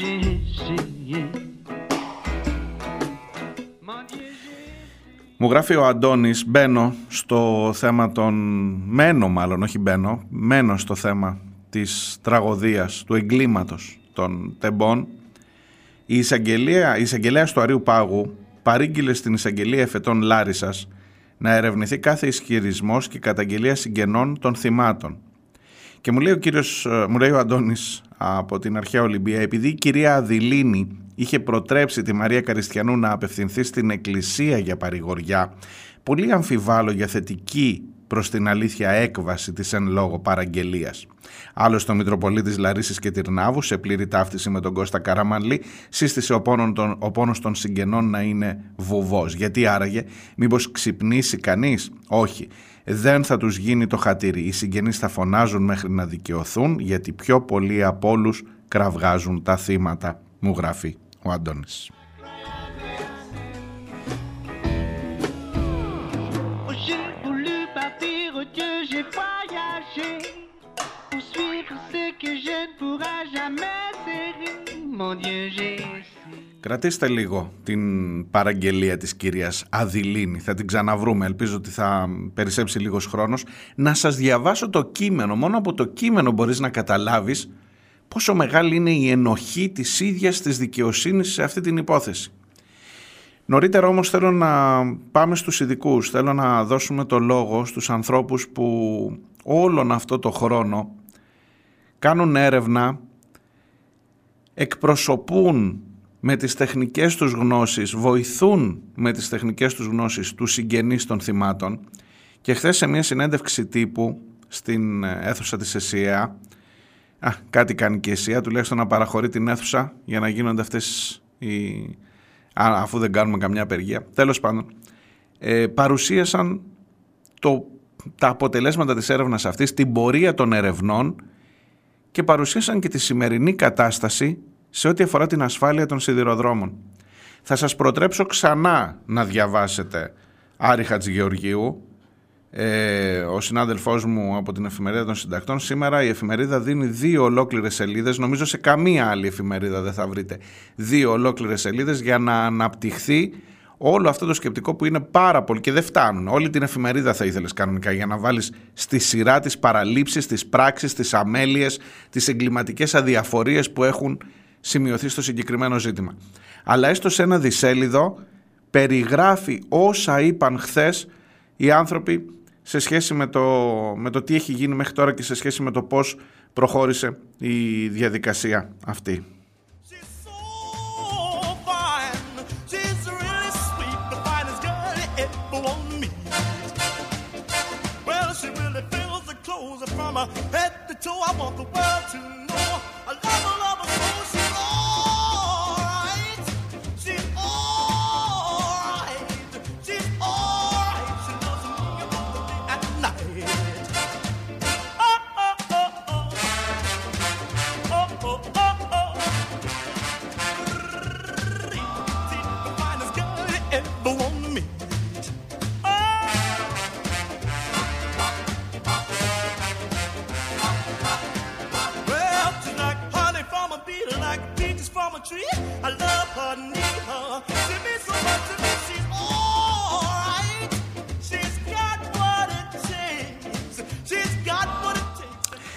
Επόμενος καλεσμένος στις πίσω σελίδες είναι ο κύριος Κώστας Λακαφώσης. Είναι μηχανολόγος, είναι μέλος της Επιτροπής Πραγματογνωμόνων των Οικογενειών, αυτή η Επιτροπή με τα αρχικά ΕΔΑΠΟ, ο οποίος είναι μεταξύ των ερευνητών που χθες βρέθηκαν στη συνέντευξη τύπου που σας περιέγραψα και έδωσαν την εικόνα για το πώς έχουν προχωρήσει οι έρευνες αυτές και για το πού είναι σήμερα το ζήτημα της ασφάλειας των σιδηροδρόμων. Κύριε Λακαφώση, καλημέρα σας. Ευχαριστώ πολύ που είστε μαζί μου. Γεια Με ακούτε κανονικά; Πείτε μου. Ναι, με ακούτε, με ακούτε; Ναι, ναι, ναι, ναι Ωραία. τώρα εντάξει. Τώρα, υπάρχει. Λοιπόν, ε, είδα χθες αναλυτικότατα, ξέρω ότι δεν φτάνει ο χρόνος μιας συνέντευξης για να εξαντλήσουμε όλο το θέμα, θέλω όμως την γενική αίσθηση που έχετε ένα χρόνο μετά για το πόσα πράγματα μπορούσαν να είχαν προβλεφθεί με συγκλονίζει ακόμα και το γεγονός, είδα ότι το είπατε εσείς, ότι αν δεν είχε υπάρξει η φωτιά θα είχαμε γλιτώσει τουλάχιστον πέντε ανθρώπους, πέντε ανθρώπινες ζωές και όλο αυτό το σκηνικό το οποίο δεν παραπέμπει σε προσπάθεια, το καταγγέλλεται ευθέως. Δεν παραπέμπει σε προσπάθεια διαλεύκανσης παρά σε προσπάθεια συγκάλυψης. Παρακαλώ, σας δίνω το λόγο γι' αυτό. Κοιτάξτε, ότι κάποιοι άνθρωποι έχασαν τη ζωή του συνεπία της φωτιάς, το υποψιαζόμασταν από τις πρώτες μέρες και το λέγαμε όταν ε, ήδη από την πρώτη εικόνα λέγαμε ότι αυτό που είδαμε δεν είναι φυσιολογικό. Αυτή η τεράστια λάμψη, αυτή η φωτιά που ακολούθησε δεν είναι φυσιολογική για δύο τρένα τα οποία είναι ηλεκτροκίνητα. Μμμ. Ε, μην ξεχνάμε ότι εδώ δεν μιλάμε για πετρελαιοκίνητα ε, οχήματα, δεν έχουν καύσιμο, είναι σαν τα ηλεκτρικά τρόλια που κυκλοφορούν στον δρόμο. Είναι Ναι. άδεια ε, κουφάρια χωρίς καύσιμο, χωρίς άλλη πηγή, χωρίς μπαταρίες, χωρίς κάτι άλλο. Παίρνουν ρεύμα από τις κεραίες τους και δίνουν ε, κίνηση με τους ηλεκτροκινητήρες. Αυτό λοιπόν το όχημα δεν έχει κάτι που να μπορέσει να προκαλέσει τη φωτιά και ειδικά αυτή την τεράστια λάμψη που είδαμε Ναι. συνηθισμένοι πολύ από τον κινηματογράφο και αυτό το λέω πολύ σοβαρά και πολύ αντικειμενικά. Ήταν ένας λόγος που πολλοί άνθρωποι στην αρχή δεν κατάλαβαν ότι κάτι περίεργο βλέπουμε. Γιατί έχουμε συνηθίσει να βλέπουμε στον κινηματογράφο τεράστιες εκρήξεις και special effect, τα οποία όμως δεν είναι έτσι στην πραγματική ζωή. Δηλαδή αν κάποιος έχει δει μπροστά του κάποιο πολύ σοβαρό τροχαίο να εξελίσσεται μπροστά στα μάτια του, θα καταλάβει ότι όταν χτυπάει ας πούμε, μια μοτοσυκλέτα με 150 χιλιόμετρα την ώρα σε ένα αυτοκίνητο, δεν γίνεται τεράστια έκρηξη. Θα Ναι. ανάψει φωτιά μόνο αν σκάσει ένα ρεζερβοάρ βενζίνης, όπου εκεί θα είναι πολύ μικρότερο το φαινόμενο και τέλος πάντων έχουμε και την προφανή αιτία, είναι η βενζίνη του αυτοκινήτου. Ναι. Σε, σε άλλα όμως, ε, σε πολλές άλλες περιπτώσεις και σε πολύ σοβαρά τροχεία δεν έχουμε ε, τέτοιου είδους ε, Δεν φλόγες έχουμε και εκρήξεις. φωτιές. Δεν έχουμε εκρήξεις. Αυτό λοιπόν που είδαμε ήταν παράξενο από την πρώτη στιγμή και είχαμε πει ήδη από τις πρώτες μέρες χωρίς να έχουμε ακόμα στοιχεία ότι όλο αυτό πρέπει να διερευνηθεί γιατί σίγουρα από τους 57 ανθρώπους που έχασαν τη ζωή τους κάποιοι θα είχαν ζήσει και λέγαμε μάλιστα τότε ότι έστω και ένας να έχει χάσει τη ζωή του Ε, από μα τη φωτιά φυσικά. είναι Μα- ένας. μα φυσικά. Είναι μια Α, ανθρώπινη ζωή γιατί Αυτονόητα πράγματα. ε, δεν είναι θέμα να, να κάνουμε το λογαριασμό ή να δούμε πόσοι και τι. Ε, όπως αποδεικνύεται λοιπόν στην πορεία, γιατί προχωρώντας η έρευνα απέκτησε και αντικειμενικά στοιχεία, έχουμε λοιπόν ξεκάθαρα ε, ιατρι- ιατροδικαστικά δεδομένα για έναν επιβάτη και έχουμε και σαφείς μαρτυρίες διασταυρωμένες από αρκετές πηγές για να είναι πλέον βέβαιο και έγκυρο ότι τουλάχιστον τέσσερα άτομα ακόμα έχασαν τη ζωή τους από τη φωτιά. Ε, από εκεί και πέρα μπορούμε να κάνουμε υποθέσεις για τους υπόλοιπους, δεν υπάρχει άλλος τρόπος. Δεν έχουμε κάποιο άλλο δεδομένο πλέον γιατί πράγματα που ίσως έπρεπε να είχαν ερευνηθεί νωρίτερα Ναι. Όπως και να έχει, τέλος πάντων, υπάρχουν δεν τα υπάρχει στοιχεία. κάτι Δεν άλλο, υπάρχουν ναι. τα στοιχεία Αλλά- στη διάθεσή σας, το οποίο επίσης είναι τεράστιο ζήτημα όμως. το γιατί αυτό, και το ναι. πώς δεν είχατε στοιχεία, πώς μπαζώθηκε ο χώρος, το γιατί βρέθηκε ξυλόλιο σε ένα, ε, ε, που δεν ταιριάζει με καμία άλλη περιγραφή. Τίποτα από τα τρένα δεν έχει ξυλόλιο κανονικά, δεν, δεν χρησιμοποιεί Ναι. ξυλόλιο. Ε, και αυτό δημιουργούν πολύ μεγαλύτερα ερωτήματα. Ενώ υποτίθεται ότι πάνε να μπαζώσουν, και το λέω με την κυριολεκτική και τη μεταφορική έννοια της λέξης, την έρευνα, τελικά ανοίγουν Ναι. πολύ μεγαλύτερα ερωτήματα. Ναι. Ε, αυτό το θέμα του ξυλολίου πρέπει να, να σου πω ότι είναι ανάλυση του γενικού χημείου του κράτους δεν είναι κάτι που αυθαίρετα κάποιος ιδιώτης το ισχυρίζεται ή κάποιο εργαστήριο μη πιστοποιημένο που μπορεί να ελέγχεται η αξιοπιστία του. Εμείς ε, βρεθήκαμε στο χώρο ε, των δειγματοληψιών στις 29 μαρτιου ήδη πολύ αργότερα από ό,τι θα έπρεπε, 29 μέρες αργότερα από την ημέρα. Αυτό έπρεπε να έχει γίνει την 1η Μαρτίου, την, Ε, βέβαια. την επόμενη μέρα το έπρεπε να πρωί. έχουν ληφθεί Βέβαια. τα δείγματα. Δεν ελήφθησαν τέλος πάντων όταν έπρεπε, έστω και στις 29 Μαρτίου βρεθήκαμε εκεί μαζί με τους διορισμένους πραγματογνώμονες στο χώρο φύλαξης των, ε, ε, ε, των συντριμίων και βρεθήκαμε και στον τόπο της σύγκρουσης όπου ευτυχώς στην πίσω πλευρά των γραμμών βρήκαμε και ε, έδαφος ε, όπως ήταν την στιγμή της σύγκρουσης γιατί όλες οι επεμβάσεις έχουν γίνει στην πλευρά που φαίνεται από, την- από κάτω στο χωράφι εκεί Ναι. που Εκεί που έπεσαν τα βαγόνια. Εκεί που ενώ, έπεσαν. Ενώ Στην από την πίσω πάνω πλευρά στα, όμως, ναι. στα πρανή δεν είχαν κάνει μπάζο. Ακριβώς. Εκεί λοιπόν δεν, ε, δεν υπήρχε επέμβαση στο σημείο αυτό και βρήκαμε ένα κομμάτι, ένα-ενάμιση μέτρο περίπου, καθαρό χώμα, στο οποίο είχαν χυθεί λάδια και υγρά και διάφορα, ε, είχαν πέσει διάφορα συντρίμια που είχαν μαζευτεί. Εκεί λοιπόν βρήκαμε ε, παρθένο το έδαφος όπως ήταν μετά την σύγκρουση και μπορέσαμε να υποδείξουμε και εκεί κάποια σημεία για δειγματοληψία. Τις δειγματοληψίες όμως τις έκαναν οι άνθρωποι της χημικής υπηρεσίας Λάρισας σφράγισαν τα δείγματα και τα έστειλαν στο Γενικό Χημείο του κράτους. Άρα είναι μετρήσεις και αναλύσεις απόλυτα αξιόπιστες που δεν αμφισβητούνται. Εκεί, Άρα το λοιπόν, ξυλόλιο 29 μέρες υπάρχει. μετά- άρα το Ναι, ξυλόλιο υπάρχει. ακριβώς. Και τώρα πρέπει να απαντηθεί το ερώτημα γιατί ξυλόλιο το οποίο χρησιμοποιείται για την όθευση καυσίμων και άρα πάμε στην Ναι. ε, επόμενη ερώτηση που είναι τι, μετε- τι μετέφερε το εμπορικό τρένο. Το Δεν μπορώ πολύ να φανταστώ ότι ενδιαφέρον- ένας, ότι ένας Ναι. επιβάτης είχε μέσα ένα μπιτόνι με ξυλόλιο και το κουβαλούσε μαζί του για κάποιο λόγο και ακόμα και αν ήταν έτσι δεν θα το βρίσκατε στο χώμα. Δεν θα, δεν θα αρκούσε Δεν η θα αρκούσε. ποσότητα, γιατί η ποσότητα για αυτό που βλέπουμε είναι σίγουρα πολύ μεγαλύτερη από μια αποσκευή. Δεν μπορεί κάποιος να πει ότι επειδή δεν ελέγχονται οι αποσκευές, θα μπορούσε κάποιος να πει κάτι κάποιος κουβάλαγε στη βαλίτσα του. Όχι, δεν αρκεί η Ναι. ποσότητα μιας βαλίτσας. Εδώ μιλάμε για ποσότητα μεγαλύτερη. Ε, κατ' εκτίμηση θα πω τουλάχιστον 3-4 κυβικά μέτρα Μάλιστα. και πάνω. Ε, δεν μπορούμε να ξέρουμε. Ξέρουμε όμως ότι σίγουρα δεν είναι λιγότεροι.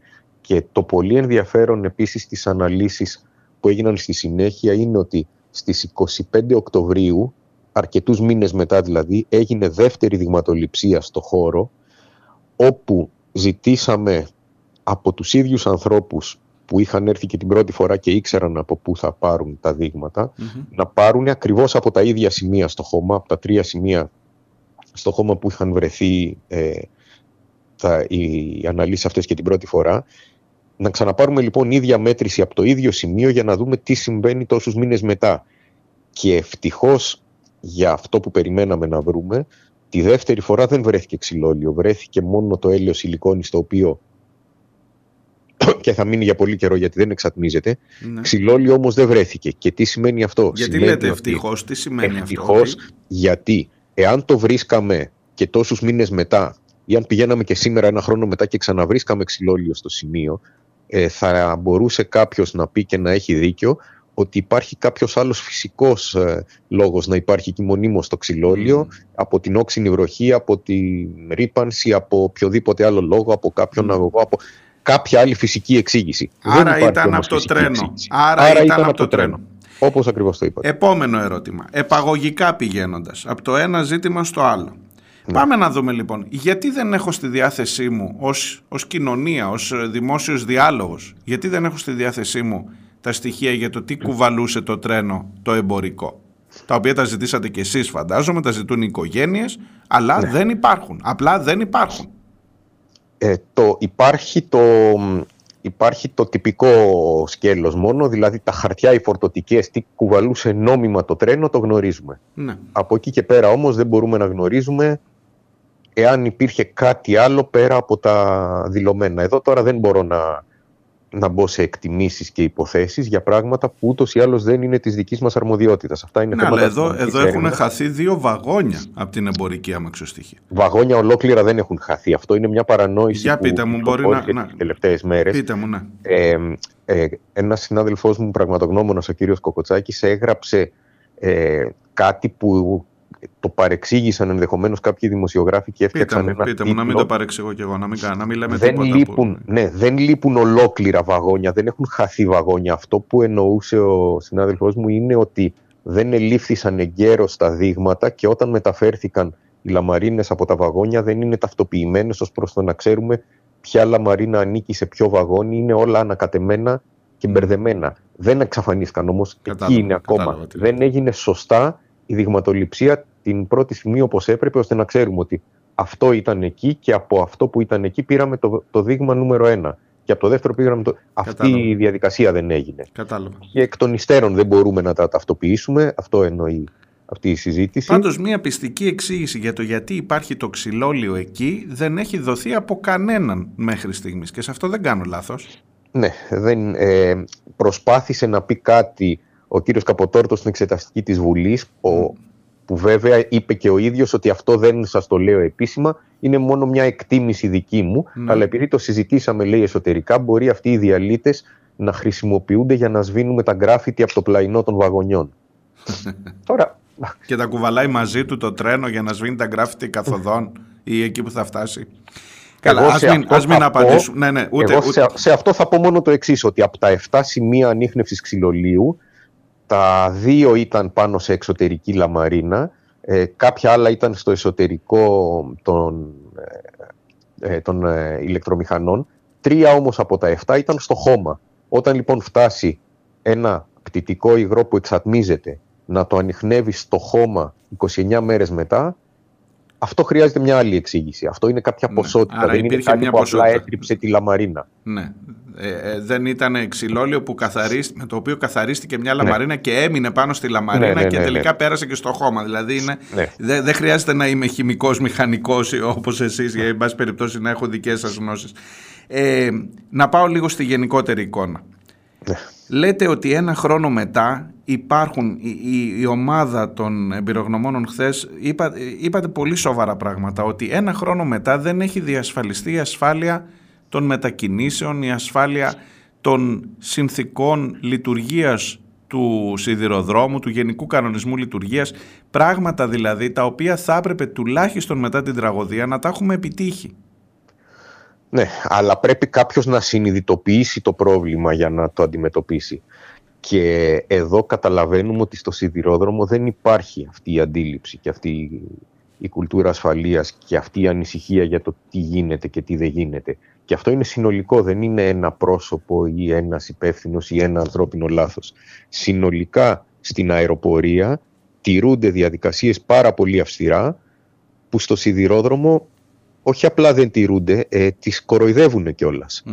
Ε, εμείς ε, πήραμε πιο ρεαλιστικά στοιχεία για όλο αυτό από την πραγματική ανάκριση για το λόγο του ότι ακολουθήσαμε την αεροπορική λογική στις διερευνήσεις αυτές που λέει ότι στις αεροπορικές διερευνήσεις δεν μας νοιάζει να βρούμε τον ένοχο που θα πάει φυλακή, μας νοιάζει να καταλάβουμε πραγματικά τι συνέβη και Τι ποιο έγινε. ήταν το πρόβλημα για να μην ξαναγίνει. Ναι. Γι' αυτό λοιπόν πάντα στην αεροπορική διερεύνηση καλούνται να δώσουν κατάθεση ανομωτή και ανώνυμα και χωρίς να επιβαρύνει σε τίποτα ε, τον καταθέτοντα αυτό που λέει και πάντα ρωτάμε αλήθεια τι συνέβη για να καταλάβουμε να βοηθήσουμε τον επόμενο να μην το πάθει. Εκεί Ναι. λοιπόν άνθρωποι που μας μίλησαν ανεπίσημα και ανώνυμα μας είπαν τα πράγματα όπως πραγματικά είναι, όχι όπως επίσημα θα το έλεγαν σε μια επίσημη ανάκριση. Συναντάμε λοιπόν έναν σταθμάρχη στο σταθμό Λάρισας και τον ρωτάμε αυτό το περίφημο υπόδειγμα 1001 το χειρόγραφο το δίνεται στις,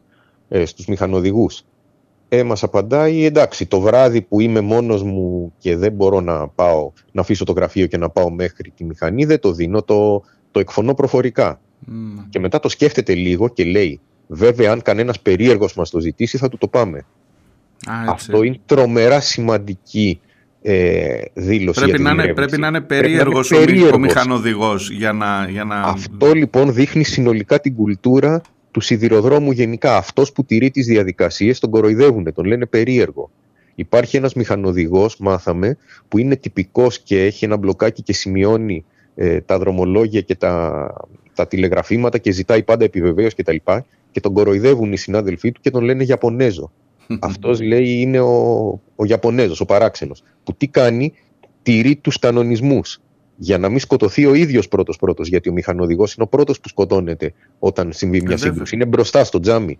Ε, είναι, είναι ο πρώτος που θα πάθει ό,τι πάθει από τη σύγκρουση. Αυτός λοιπόν που θέλει να προστατεύσει τη ζωή του και τη ζωή των επιβατών λέγεται πα- περίεργος, αστείος, ε, Ναι. τον, τον κοροϊδεύουν. Αυτό λοιπόν δείχνει μια συνολική κατάσταση. Γι' αυτό και λέμε ότι εδώ δεν μιλάμε για ανθρώπινο λάθος. Εδώ μιλάμε για ανθρώπινα λάθη που γίνονται 10 κάθε μέρα και απλώς τα προλαβαίνουμε. Γιατί πώς δούλευε τόσα χρόνια ο σιδηρόδρομος. Με την εμπειρία των ανθρώπων. Ήξερε ο παλιός σταθμάρχης, είχε στο μυαλό του το δίκτυο και το παίζε στα δάχτυλα. Λέει, λέει ναι αυτό, εκεί, εδώ, εκεί. Τα ξέρει απ' έξω, ξέρει όλους τους σταθμούς, ξέρει όλα τα τρένα και με το μυαλό του και με την εμπειρία του προλαβαίνει τα λάθη. Ναι, αλλά όταν έχεις νέους που τώρα εκπαιδεύονται βιαστικά για να αναλάβουν βάρδια και δεν τα έχουν όλα στο μυαλό τους όπως εσύ ο παλιός, τι θα γίνει σε ένα Όπως, λάθος, δεν θα το όπως καταλάβουν. ακριβώς έγινε και στην Όπως περίπτωσή ακριβώς μας. έγινε. Και εν πάση περιπτώσει, ακόμα και αν επειδή το ανθρώπινο λάθος είναι πάντα μέσα στην. Γι' αυτό φτιάξαμε, γι' αυτό φτάσαμε σε μια τεχνολογία και με αυτό θέλω να κλείσουμε. Σε μια τεχνολογία. Εντάξει, θα σας πω πολύ απλά. Η Ναι. συζήτηση περί ανθρώπινου λάθους ε, είναι λίγο αστεία. Είναι σαν να πει κάποιος ότι ο κώδικας οδικής κυκλοφορίας καλύπτει τα πάντα. Δεν χρειάζονται Ναι. τροχονόμοι, δεν χρειάζεται τίποτα. Ναι. Όσο τηρείται ο κώδικας οδικής κυκλοφορίας, δεν, Δεν θα συμβαίνει γίνονται τίποτα. Ε, ναι. ατυχήματα. Ναι. Προφανώς έτσι είναι, αλλά γιατί τρακάρουν τα αυτοκίνητα κάθε μέρα; Δεν γίνεται λοιπόν να μείνουμε μόνο σε έναν θεωρητικό κανονισμό Ναι. που ούτως ή άλλως είναι απαρχαιωμένος. Μιλάει για μορσικό τηλέγραφο, για αγγελιοφόρους, για διάφορα Ναι. που δεν ισχύουν και δεν εφαρμόζονται. Το θέμα είναι πάντα ότι το ανθρώπινο λάθος που θα γίνει πρέπει να έχει έναν δεύτερο και τρίτο βαθμό ελέγχου και κάποιο ηλεκτρονικό σύστημα Εκεί να θέλω να προλάβει έρθω. το λάθος. Εκεί θέλω να έρθω. Εδώ Μα λοιπόν το λέτε είπαμε λοιπόν πολύ ότι ξεκάθαρα και χθες. μόνο φωτοσήμανση να υπήρχε, το Μόνο η ανθρώπινο φωτοσύμβανση, λάθος θα το πιο είχε, απλό. θα είχε αποσβεστεί. Δεν θα Ακριβώς είχε έτσι. γίνει, δεν θα, είχε, δεν θα είχαν χαθεί αυτές οι ζωές. Έτσι ακριβώς. Και να εξηγήσουμε πολύ γρήγορα τι είναι η φωτοσύμανση. Η φωτοσύμανση είναι το κόκκινο φανάρι που ανάβει, όχι όπως στο δρόμο που ανάβουν αυτόματα με το timer, με το χρονοδιακόπτη, ε, δύο λεπτά για κάθε ρεύμα. Στο σιδηρόδρομο, το κόκκινο φανάρι σου λέει εκεί που πας να μπεις είναι άλλος. Είναι κατηλημένο, είναι ένδειξη κατηλημένου. Είναι ένα αυτόματο σύστημα που όταν πατήσει ένα τρένο στη γραμμή, ανάβει αυτόματα 2-3 χιλιόμετρα μακριά ένα κόκκινο φανάρι από την αντίθετη κατεύθυνση που ειδοποιεί όποιον άλλον αντίθετα ερχόμενο ότι μην μπει, είναι, κατηλημένος ο, είναι κατηλημένο το Ναι. κομμάτι στο οποίο εισέρχεσαι. Αυτό από μόνο του. Πρωτόγονο σύστημα είναι αυτό. Δεν Ναι, μιλάμε αλλά για, ούτε για το είναι ELC, ασφαλές δεν όμως, μιλάμε ναι, ούτε βέβαια. για το να, αυτοματο... να κινητοποιείται αυτόματα το τρένο. Πρωτόγονο είναι αυτό το σύστημα. Ένα Αρ- ρημάδι φανάρι Ναι, είναι αυτό. Αρκεί όμως ότι το φανάρι αυτό, επειδή ο μηχανοδηγός που μπαίνει γνωρίζει ότι λειτουργούν τα φανάρια και όταν περνάει πράσινο, πράσινο, πράσινο, πράσινο και έχει τη σιγουριά και την ασφάλεια ότι περνάει πράσινα, μόλις δει μπροστά του ένα κόκκινο, αμέσως θα σταματήσει γιατί ξέρει ότι δεν είναι ένα θεωρητικό όπως βλέπουμε στον δρόμο και λέμε εντάξει δεν έρχεται κανείς, περνάμε τώρα.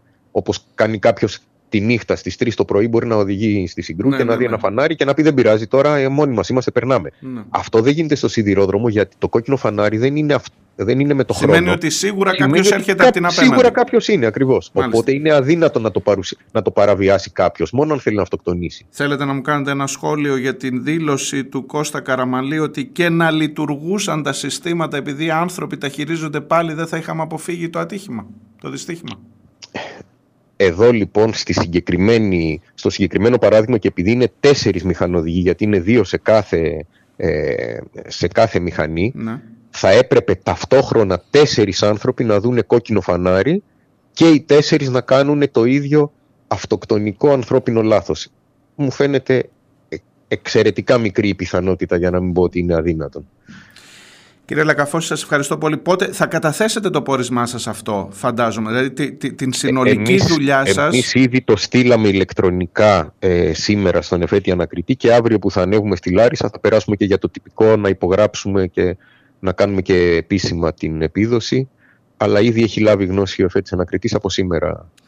Σας ευχαριστώ Ναι, πάρα πολύ. Καλή συνέχεια στη δουλειά σας και εύχομαι να υπάρξει δικαίωση για τους ανθρώπους αυτούς και για τους συγγενείς τους. Σα- Σας, ειλικρινά σας ευχαριστούμε ως κοινωνία για την εξαιρετική δουλειά που έχετε κάνει. Καλημέρα. Γεια σας, καλημέρα.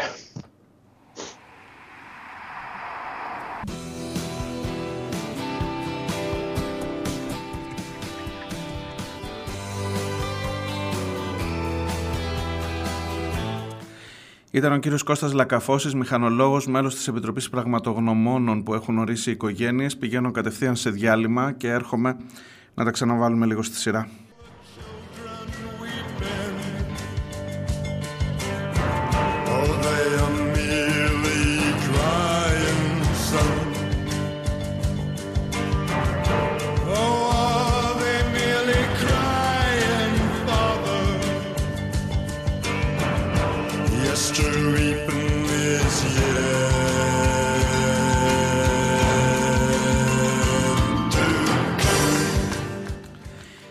Ακούτε πίσω σελίδες, τελευταίο μέρος της εκπομπής. Ε, ξέρετε, ακούγοντας τους ανθρώπους που εμπλέκονται από την πλευρά των συγγενών, είναι, είναι λίγο περίεργο αυτό, είναι, είναι μια περίεργη τύχη και συγχωρήστε με για την λέξη που χρησιμοποιώ με- μιλώντας για μια τραγωδία, αλλά είναι μια περίεργη τύχη να συνειδητοποιείς ότι αυτοί οι άνθρωποι που χάθηκαν τουλάχιστον ό,τι βλέπω από την δημόσια παρέμβαση, ό,τι θέματα ο- και με τον τρόπο ειδικά που τα βάζουν τα θέματα στο δημόσιο διάλογο και οι συγγενείς τους, οι γονείς τους κατά βάση, γιατί οι περισσότεροι ήταν παιδιά, και οι πραγματογνώμονες είναι με μια τέτοια τεκμηρίωση, με μια τέτοια ψυχραιμία και με μια τέτοια αρτιότητα που σε κάνει να σκέφτεσαι ότι δεν μπορεί να χάσει αυτή η αλήθεια. Δεν μπορεί να χάσει, δεν μπορεί να κρυφτεί. Όσο και αν θέλει ο παπάς να λέει μην κάνετε θόρυβο και μην μιλάτε, όσο και αν θέλει η δικαιοσύνη να συγκαλύπτει.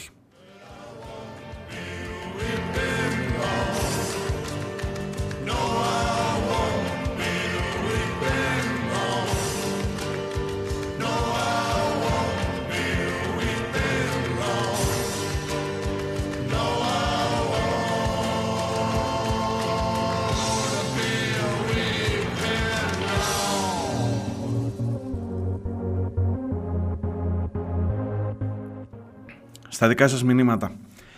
Ε, ο Στάθης μου γράφει παραλίγο να έχουμε νέο σιδηροδρομικό ατύχημα. Εγκλωβίστηκαν χθες 90 επιβάτες στον οδοντοτό των Καλαβρίτων λόγω σοβαρών κατολισθήσεων. Να σημειωθεί ότι μπαίνουν και μαθητές από σχολικές εκδρομές σε αυτό το τρενάκι.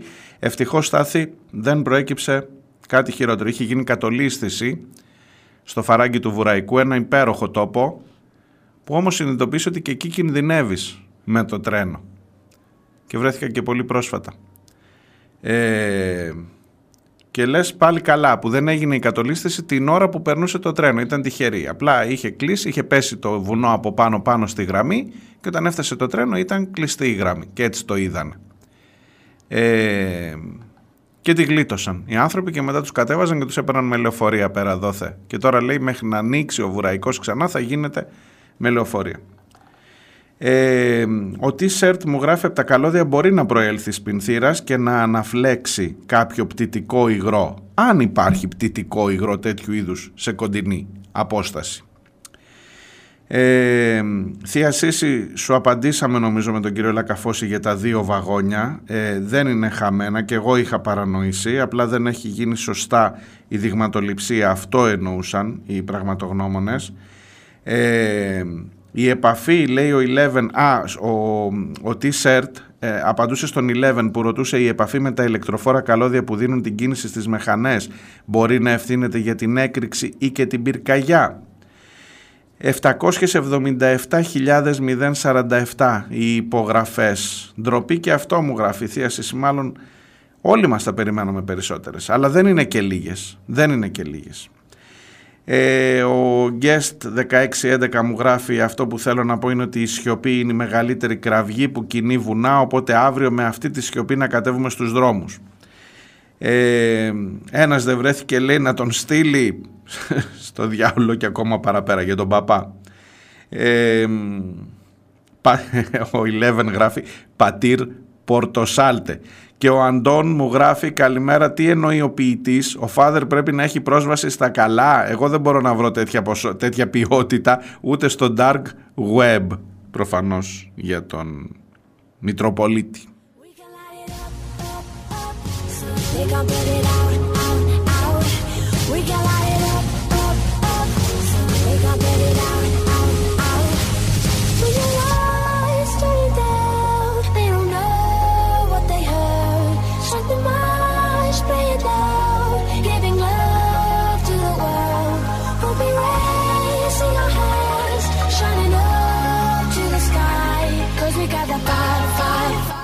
Λοιπόν, σας υποσχέθηκα πριν και θέλω να το κάνω, ε, με αφορμή και το μήνυμα του Αντώνη που έλεγε για την παρέμβαση του Αρίου Πάγου και της κυρίας Αδηλίνη. Ξέρετε, μπήκα στο πειρασμό να το διαβάσω επακριβώς το κείμενο και έκρινα ότι πρέπει να σας το διαβάσω και εδώ, γιατί νομίζω ότι είναι τόσο προφανής. Άκου, η είδηση ποια είναι; Ένα χρόνο μετά, η εισαγγελέας του Αρίου, η εισαγγελία του Αρίου Πάγου, η εισαγγελέας δηλαδή η κυρία Δηλίνη, ζητά με ε, παραγγελία της, με παρέμβασή της, να διερευνηθούν όλες οι καταγγελίες των συγγενών των θυμάτων. Και σου έρχεται, η πρώτη σκέψη που σου έρχεται στο μυαλό είναι ε, τώρα; Ένας χρόνος πέρασε. Η δεύτερη σκέψη μπορεί να είναι άντε ρε παιδί μου, έστω και τώρα. Άστο και κατόπιν εορτής και αφού έχει γίνει όλος αυτός ο θόρυβος και αφού φτάσαμε να μας ε, κατηγορεί, για να μην πω άλλη λέξη, το Ευρωπαϊκό Κοινοβούλιο πια και να έχει φτάσει διεθνώς η φήμη μας και η ξεφτύλα μας στα πέρατα της Ευρώπης τουλάχιστον. Και αφού οι συγγενείς και οι πραγματογνώμονες λένε ότι γινόμαστε περίγελος, θα είναι περίγελος της Ευρώπης η χώρα για το πώς διαχειρίστηκε αυτό το σιδηροδρομικό δυστύχημα, αυτή την τραγωδία, τη μεγαλύτερη σιδηροδρομική τραγωδία στην Ευρώπη, ε, μπορείς να σκεφτείς ρε παιδί μου, άμα είσαι και λίγο καλό προθέσεων, άντε ρε παιδί μου, έστω και αργά, έστω και αργά να δώσει την ε, εντολή γιατί για το αυτονόητο, για να, για να διερευνώνται οι καταγγελίες των συγγενών, των πραγματογνωμόνων, όλα αυτά που λέει εδώ. Λέει ο κύριος Λακαφώσης συγκεκριμένα, ένα, δύο, τρία, δεν δικαιολογείται το ξυλόλιο. Ψάξ' το. Έρχεται η εισαγγελία και λέει ψάξ' το. Θες να πω και ένα μπράβο; Άντε και καθυστερημένα. Όχι, όχι, μισό λεπτό, μισό λεπτό, μισό λεπτό. Για να δεις πόσο, πόσο πίσω μπορώ να πάω, και πόσο πίσω αναγκαζόμαστε όλοι να πάμε από τα αυτονόητα ενός κράτους που ισχύει ότι η δικαιοσύνη είναι το τελευταίο καταφύγιο των πολιτών. Αλλά παρόλα αυτά, λέω κάτσε ρε παιδί, να το διαβάσω. Γιατί έχω κι εγώ ένα κακό συνήθειο, ξέρεις, να, να μην μείνω μόνο στον τίτλο, να για να δω πώς το, πώς το δικαιολογεί η κυρία Δηλίνη. Η κυρία Δηλίνη είναι αυτή που της έλεγε της Καριστιανού πήγαινε στην εκκλησία. Να βρεις παρηγοριά. Και που άμα πάει στην εκκλησία στη Λάρισα θα της πεις κάσε. Και μην μιλάς και μην κάνεις θόρυβο ο παπάς. Λοιπόν κάτσε να δω τι λέει η Αδηλίνη στην, στον, στον ε, πώς το λένε, στον υφιστάμενό της εισαγγελέα της Λάρισας που του ζητάει να μπει σε αυτό. Είναι, ξεκινάει, άκου να δεις, άκου να δεις τώρα πώς ξεκινάει. Είναι αδιαμφισβήτητες οι υπεράνθρωπες προσπάθειες τις οποίες εδώ και ένα έτος καταβάλουν οι εισαγγελικές και ανακριτικές αρχές για τη διερεύνηση σε βάθος και τον ταχύτερο δυνατό χρόνο του οσάνου εγκλήματος μη φιδόμενες χρόνου και μόχθου όπως άλλωστε οφείλουμε ώστε να επιτευχθεί ο εντοπισμός όλων των υπετίων και η παραπομπή τους σε δίκη σε εξαιρετικά σύντομο χρόνο στόχος στον οποίο αυτή τη στιγμή είμαστε πολύ κοντά, αλλά ο οποίος επουδενή δεν αποτελεί αυτό σκοπό, ούτε και μπορεί να αντιστρατεύεται την ίδια την απονομή της δικαιοσύνης, οδηγώντας σε συγκεκριμένες ανακριτικές ενέργειες ή αποκλείοντας άλλες, τυχόν επιβεβλημένες για την ανέβρεση της αλήθειας. Εγώ νομίζω ότι ξέρω καλά ελληνικά. Αλλά μία εισαγγελέα του Αρίου Πάγου να κάνει μια πρόταση που να είναι μια παράγραφος ολόκληρη και να έχει ξέρω εγώ 500 λέξεις πάει να πει ότι θα μπορούσες να το πεις και πιο απλά. Ναι, είναι αδιαφυσβήτητες, υπεράνθρωπες. Ένα χρόνο τώρα, ου, μη φιδόμενες χρόνου και μόχθου οι εισαγγελικές αρχές. Δηλαδή δεν σας βλέπουμε πώς δουλεύετε για το θέμα; Εμένα θα μου πεις. Το βλέπω, το νιώθω, κανονικά. Για πάμε παρακάτω. Οι ασκούντες στο λειτουργήμα του συνηγόρου της υποστήριξης της κατηγορίας, η υπεράσπιση δηλαδή των θυμάτων, ή της υπεράσπισης στην υπόθεση αυτή, αλλά και το σύνολο του νομικού κόσμου της χώρας και όχι μόνο, γνωρίζουν πολύ καλά ότι ποτέ άλλοτε στη δικαστική μας ιστορία δεν επιτεύχθηκε κάτι ανάλογο, χωρίς αυτό να σημαίνει ότι δεν θα έπρεπε αυτή η λειτουργία της δικαιοσύνης να είναι αυτονόητη και συνήθις και όχι εξαιρετική. Δηλαδή πείτε μας και ένα ευχαριστώ ρε αχάριστη που αυτή τη φορά λειτουργεί η δικαιοσύνη και σε ένα χρόνο έχουμε κάνει μόνο τρία βήματα. Πείτε μας και ένα ευχαριστώ, ενώ κανονικά στην Ελλάδα η δικαιοσύνη, ο, άστα να πάει στο καλό. Τι σου λέει, ότι το ξέρετε όλοι. Ότι στην ιστορία μας τη δικαστική ποτέ δεν επετεύχθη κάτι ανάλογο με ό,τι έχουμε πετύχει μέχρι τώρα. Η δικαιοσύνη για τα τέμπη, που ακόμα δεν έχει κάτσει κανείς στο σκαμνί. Που ακόμα η εισαγγελική ε, παρέμβαση ε, και το πόρισμα του εισαγγελέα πηγαίνει στην εξεταστική αφού τελειώσει η εξεταστική. Που ε, ο ανακριτής δεν πήγε καν να κάνει αυτοψία. Τα είπε η Καριστιανού. Που οι ανακριτές κάνουν τις, ε, τις μελέτες, τις, τις, ε, την έρευνα από το γραφείο τους και όχι στον τόπο. Που χαλάσαμε 650 χιλιάρικα και όλα τρέχουν με μια χαρά και που δεν υπάρχει κανένα ζήτημα και ένα χρόνο μετά έκανες ε, δίωξη στον αγοραστό για το πώς χάλασε 650 χιλιάρικα τα, το, τα, τα τριπλάσια από ό,τι χρειαζόταν το σύστημα της, δηλε, της τηλεδιοίκησης που θα είχε σώσει τους ανθρώπους και τα βρήκαμε μέσα σε πέντε μέρες να πληρώσουμε 650 χιλιάρικα να μπαζώσουμε τον τόπο. Και η δικαιοσύνη σου λέει η ίδια για τον εαυτό της ότι ποτέ στην ιστορία μας δεν επετεύχθη τέτοιο κάτι ανάλογο τόσο γρήγορη απονομή, τόσο γρήγορη έρευνα εν πάση περιπτώσει για να φτάσουμε στην απονομή της δικαιοσύνης. Το βλέπω, δεν το βλέπω. Στο πιο, συνεχίζω. Στο πιο πάνω πλαίσιο, όπως σας είναι γνωστό, σας έχουμε διαβιβάσει αμελητή κάθε υπόμνημα και αίτημα συγγενών που μας υποβλήθηκε, συμπεριλαμβανομένων και των καταγγελιών τους για τα αίτια της πρόκλησης έκρηξης πυρός, την ύπαρξη διάφορων έφλεκτων και τοξικών ουσιών στο χώρο, την αλλίωση του χώρου του εγκλήματος με πιθανή απώλεια αποδεικτικών στοιχείων κλπ, που άλλωστε έχουν υποβληθεί αυτοτελώς και σε εσάς και στον εφέτη ανακριτή προκειμένου να διερευνηθούν. Έχετε δε προβεί όπως γνωρίζουμε στις απαιτούμενες προς τούτο ενέργειες. Δηλαδή, τι του λέει, στα ξαναστέλνω γιατί μου τα έχουν κάνει τσουρέκια. Γι' αυτό στα ξαναστέλνω, γιατί γίνεται θόρυβος και γιατί πρέπει να καλύψουμε τον κόλο μας. Αυτό λέει η κυρία Αδηλίνη και με όλο το σεβασμό κυρία Εισαγγελέα μου. Ξέρω, στο τέλος μάλιστα του λέει, ξέρω ότι έχετε προβεί σε όλες τις απαιτούμενες ενέργειες για να ελέγξετε τις καταγγελίες των συγγενών, αλλά εγώ σας τα ξαναστέλνω. Ακούστε πώς διατυπώνεται το κείμενο της εισαγγελέως προς τον υφιστάμενό της. Παρά τα ανωτέρω όμως διαμαρτυρίες και καταγγελίες συγγενών για αναπάντητα ερωτήματα, αποδεικτικά στοιχεία που δεν ελήφθησαν υπόψη ή δεν εκτιμήθηκαν σωστά, ανακριτικές ενέργειες που παραλήφθηκαν ακόμα και για συγκάλυψη ευθυνών από τη δικαιοσύνη, εξακολουθούν να διαχέονται στο εσωτερικό της χώρας αλλά και στο εξωτερικό, υποστηριζόμενες και από μερίδα του τύπου. Εδώ μας κουνά το δάχτυλο σε όλους. Έρχονται κάτι ευρωβουλευτές τώρα και μας λένε ότι δεν κάνουμε καλά τη δουλειά μας. Και κάτι δημοσιογράφοι και κάτι ε, μην πω. Και τελικά καταλήγει η κυρία Δηλίνη να πει αφού μας έχουν κάνει ρόμπα και αφού συνεχίζουν να λένε και δεν το βουλώνουν όπως τους λέει και ο παπάς που τους είπαμε πήγαινε στον παπά κατόπιν αυτόν επιτακτική παρίσταται η ανάγκη να μεριμνήσετε ώστε να ερευνηθεί και να απαντηθεί μετά από αξιολόγηση κατά την κρίση σας κάθε ισχυρισμός και καταγγελία που προβάλλεται από συγγενείς θυμάτων ή θύματα και τους συνηγόρους τους, ώστε το πέρας της ανάκρισης να μην αφήσει ούτε μία αμφιβολία ως προς το ότι οι εισαγγελικές και ανακριτικές αρχές διερεύνησαν κάθε πτυχή της υπόθεσης επιτελώντας το ακέραιο το καθήκον τους. Κάντε ό,τι μπορείτε να καλύψουμε τον κόλλο μας. Εγώ αυτό, δηλαδή δεν χρειάζονται τόσες λέξεις. Γράψε μια γραμμή. Κάντε ό,τι μπορείτε να καλύψουμε τον κόλλο μας. Έχουμε γίνει ρόμπα.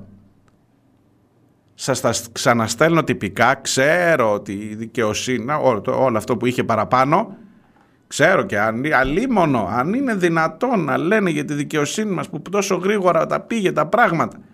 Αλλά εγώ σας τα ξαναστέλνω. Κάνε ό,τι κάνεις εκεί άλλη μία έρευνα των καταγγελιών κλπ και να έχω να λέω όταν θα φτάσουμε στο δικαστήριο ότι ερευνήθηκε και ξαναερευνήθηκε η καταγγελία σας κύριε Λακαφός, να για παράδειγμα που μιλούσε πριν ο ερευνητής. Και φτάνει μέχρι σήμερα και σου λέει δεν φρόντισες η δικαιοσύνη, εσύ ως δικαιοσύνη, να έχεις όλα τα έγγραφα για το με τι είχε φορτωθεί ή να έχεις το βιντεοληπτικό υλικό από το σταθμό με το τι είχε φορτωθεί στο εμπορικό τρένο. Τι απαντάς σε αυτό; Κάνουμε ό,τι μπορούμε. Και ε, κοιτάξτε να το τελειώσουμε γρήγορα γρήγορα για να μην έχουν να μας λένε. Κάνω λάθος. Καταλαβαίνετε κάτι άλλο εσείς; Και έχεις και τον παπά να σου λέει μην κάνεις θόρυβο. Ε, να πάρει ευχή, θα βρίσω. You got me feeling so good. little bit to the center now, baby.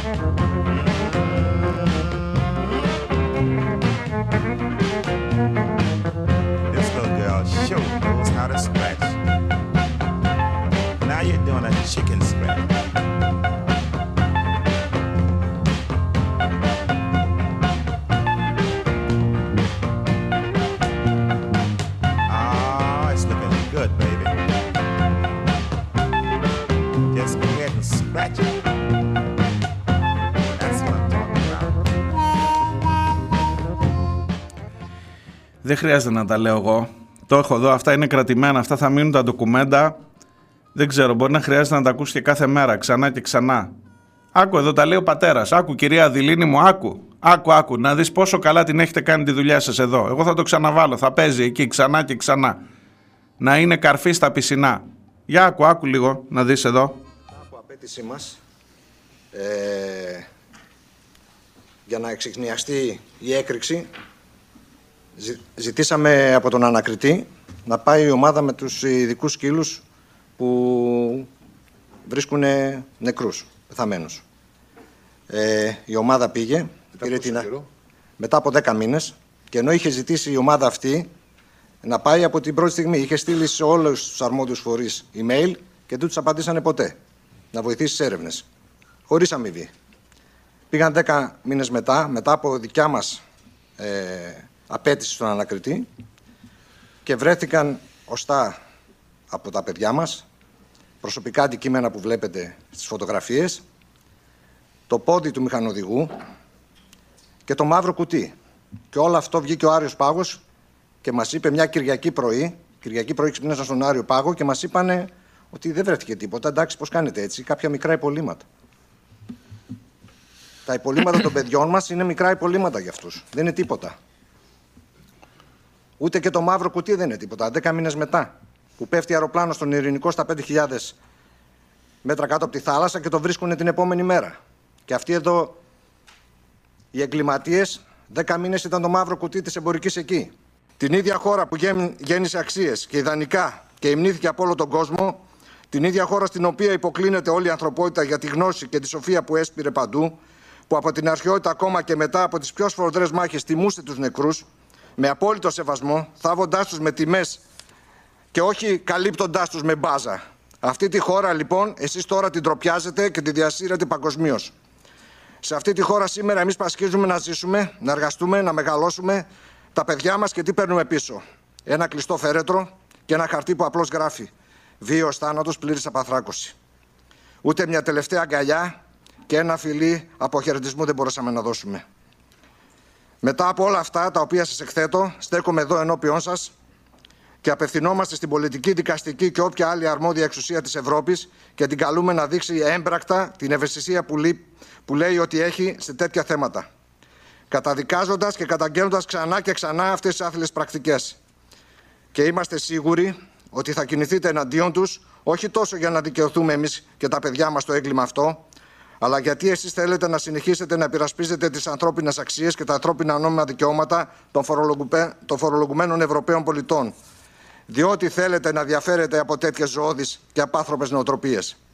Και σας θυμίζω ότι σε αυτό το τρένο ή σε οποιοδήποτε άλλο τρένο που θα μπορούσε να έχει την ίδια κατάληξη θα μπορούσε να ταξιδέψει ένα δικό σας παιδί ή ένας δικός σας άνθρωπος. Αγαπημένα μας παιδιά, θα ξεπλύνουμε αυτή την τροπή. Να το θυμάστε σαν να ανταμώσουμε ξανά. Ωστότε να ξέρετε ότι, ότι ζείτε μέσα μας, είμαστε η ψυχή, η καρδιά και η φωνή σας. Τίποτα στον κόσμο αυτό δεν είναι πιο δυνατό από την αγάπη για εσάς. Σύεται ουρανός και γη για να δικαιωθούμε. Σας ευχαριστώ πολύ.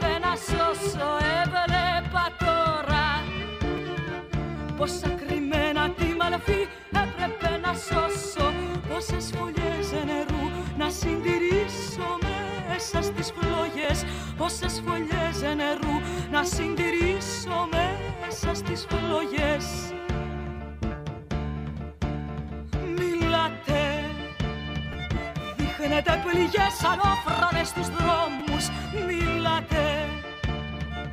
Δείχνετε πληγές ανώφρονες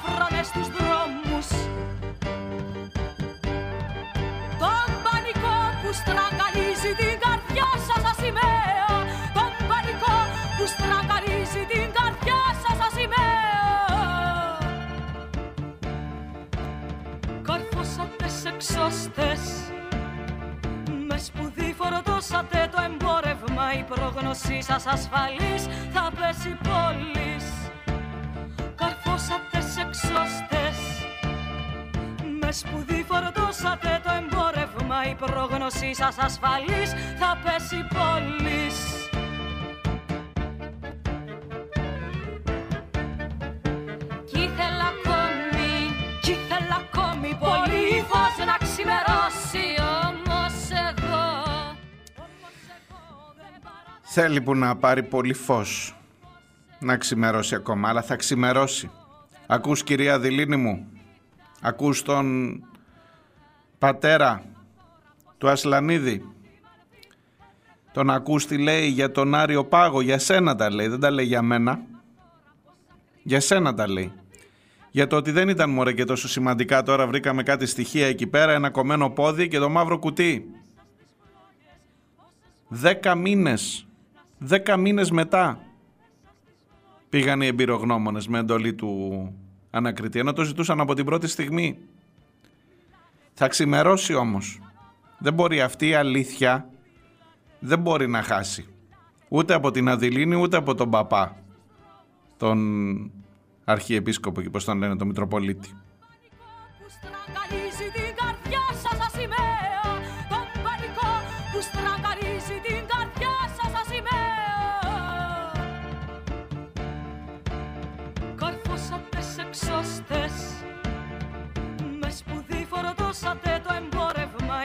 Η πρόγνωσή σας ασφαλής θα πέσει πόλης.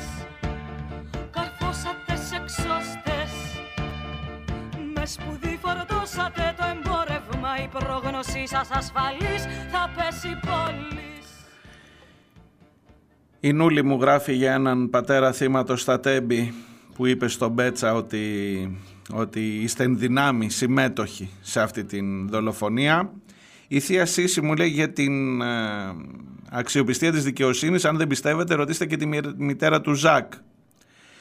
Ε, ο Αντών μου γράφει: Η εισαγγελέας δεν είχε τη θεία φώτιση ξαφνικά. Το τομάρι της θέλει να σώσει, επειδή βλέπει ότι τα στοιχεία είναι αδιάσυστα και δεν θέλει να την πάρει η μπάλα. Τα ίδια έλεγε με τον παπά και τον Καραμανλή, αλλά βλέπει τον κίνδυνο μπροστά στο ψήφισμα και τον κόσμο που ενισχύει τους γονείς. Ο Βλάχος και η Νούλη μου επισημαίνουν και τις άλλες κινητοποιήσεις που είναι στο, σε εξέλιξη. Ο Βλάχος μου λέει: Ελπίζω να παρακολουθείτε τις κινητοποιήσεις των αγροτών στις Βρυξέλλες. Εδώ οι αγροτοσυνδικαλιστές του ΚΚΕ κατέβηκαν συντεταγμένα για παρέλαση για να πάρουν τις μίζες των ευρωπαϊκών επιδοτήσεων και μετά πήγαν για τσίπουρα με την συγνώμη που το ξαναλέω, αλλά θέλω τη γνώμη σου για το ΚΚΕ. Άσε τώρα, τελειώνει και η εκπομπή. Μεγάλη κουβέντα. Η Νούλη μου γράφει: Όχι, δεν τα μηδενίζω όλα για το ΚΚΕ. Θα είμαι πάντα σε αυτή τη γραμμή παρά τα πολύ σοβαρά θέματα. Η Νούλη μου γράφει, νομίζω ότι η εκπομπή πρέπει να τελειώσει και έτσι θα τελειώσει η Νούλη, ναι, με το κάλεσμα των φοιτητικών συλλόγων και όχι μόνο για αύριο. Αύριο Τετάρτη, ημέρα πανελλαδικής απεργίας. Το έγκλημα αυτό δεν θα ξεχαστεί, όλων των νεκρών θα γίνουμε φωνή.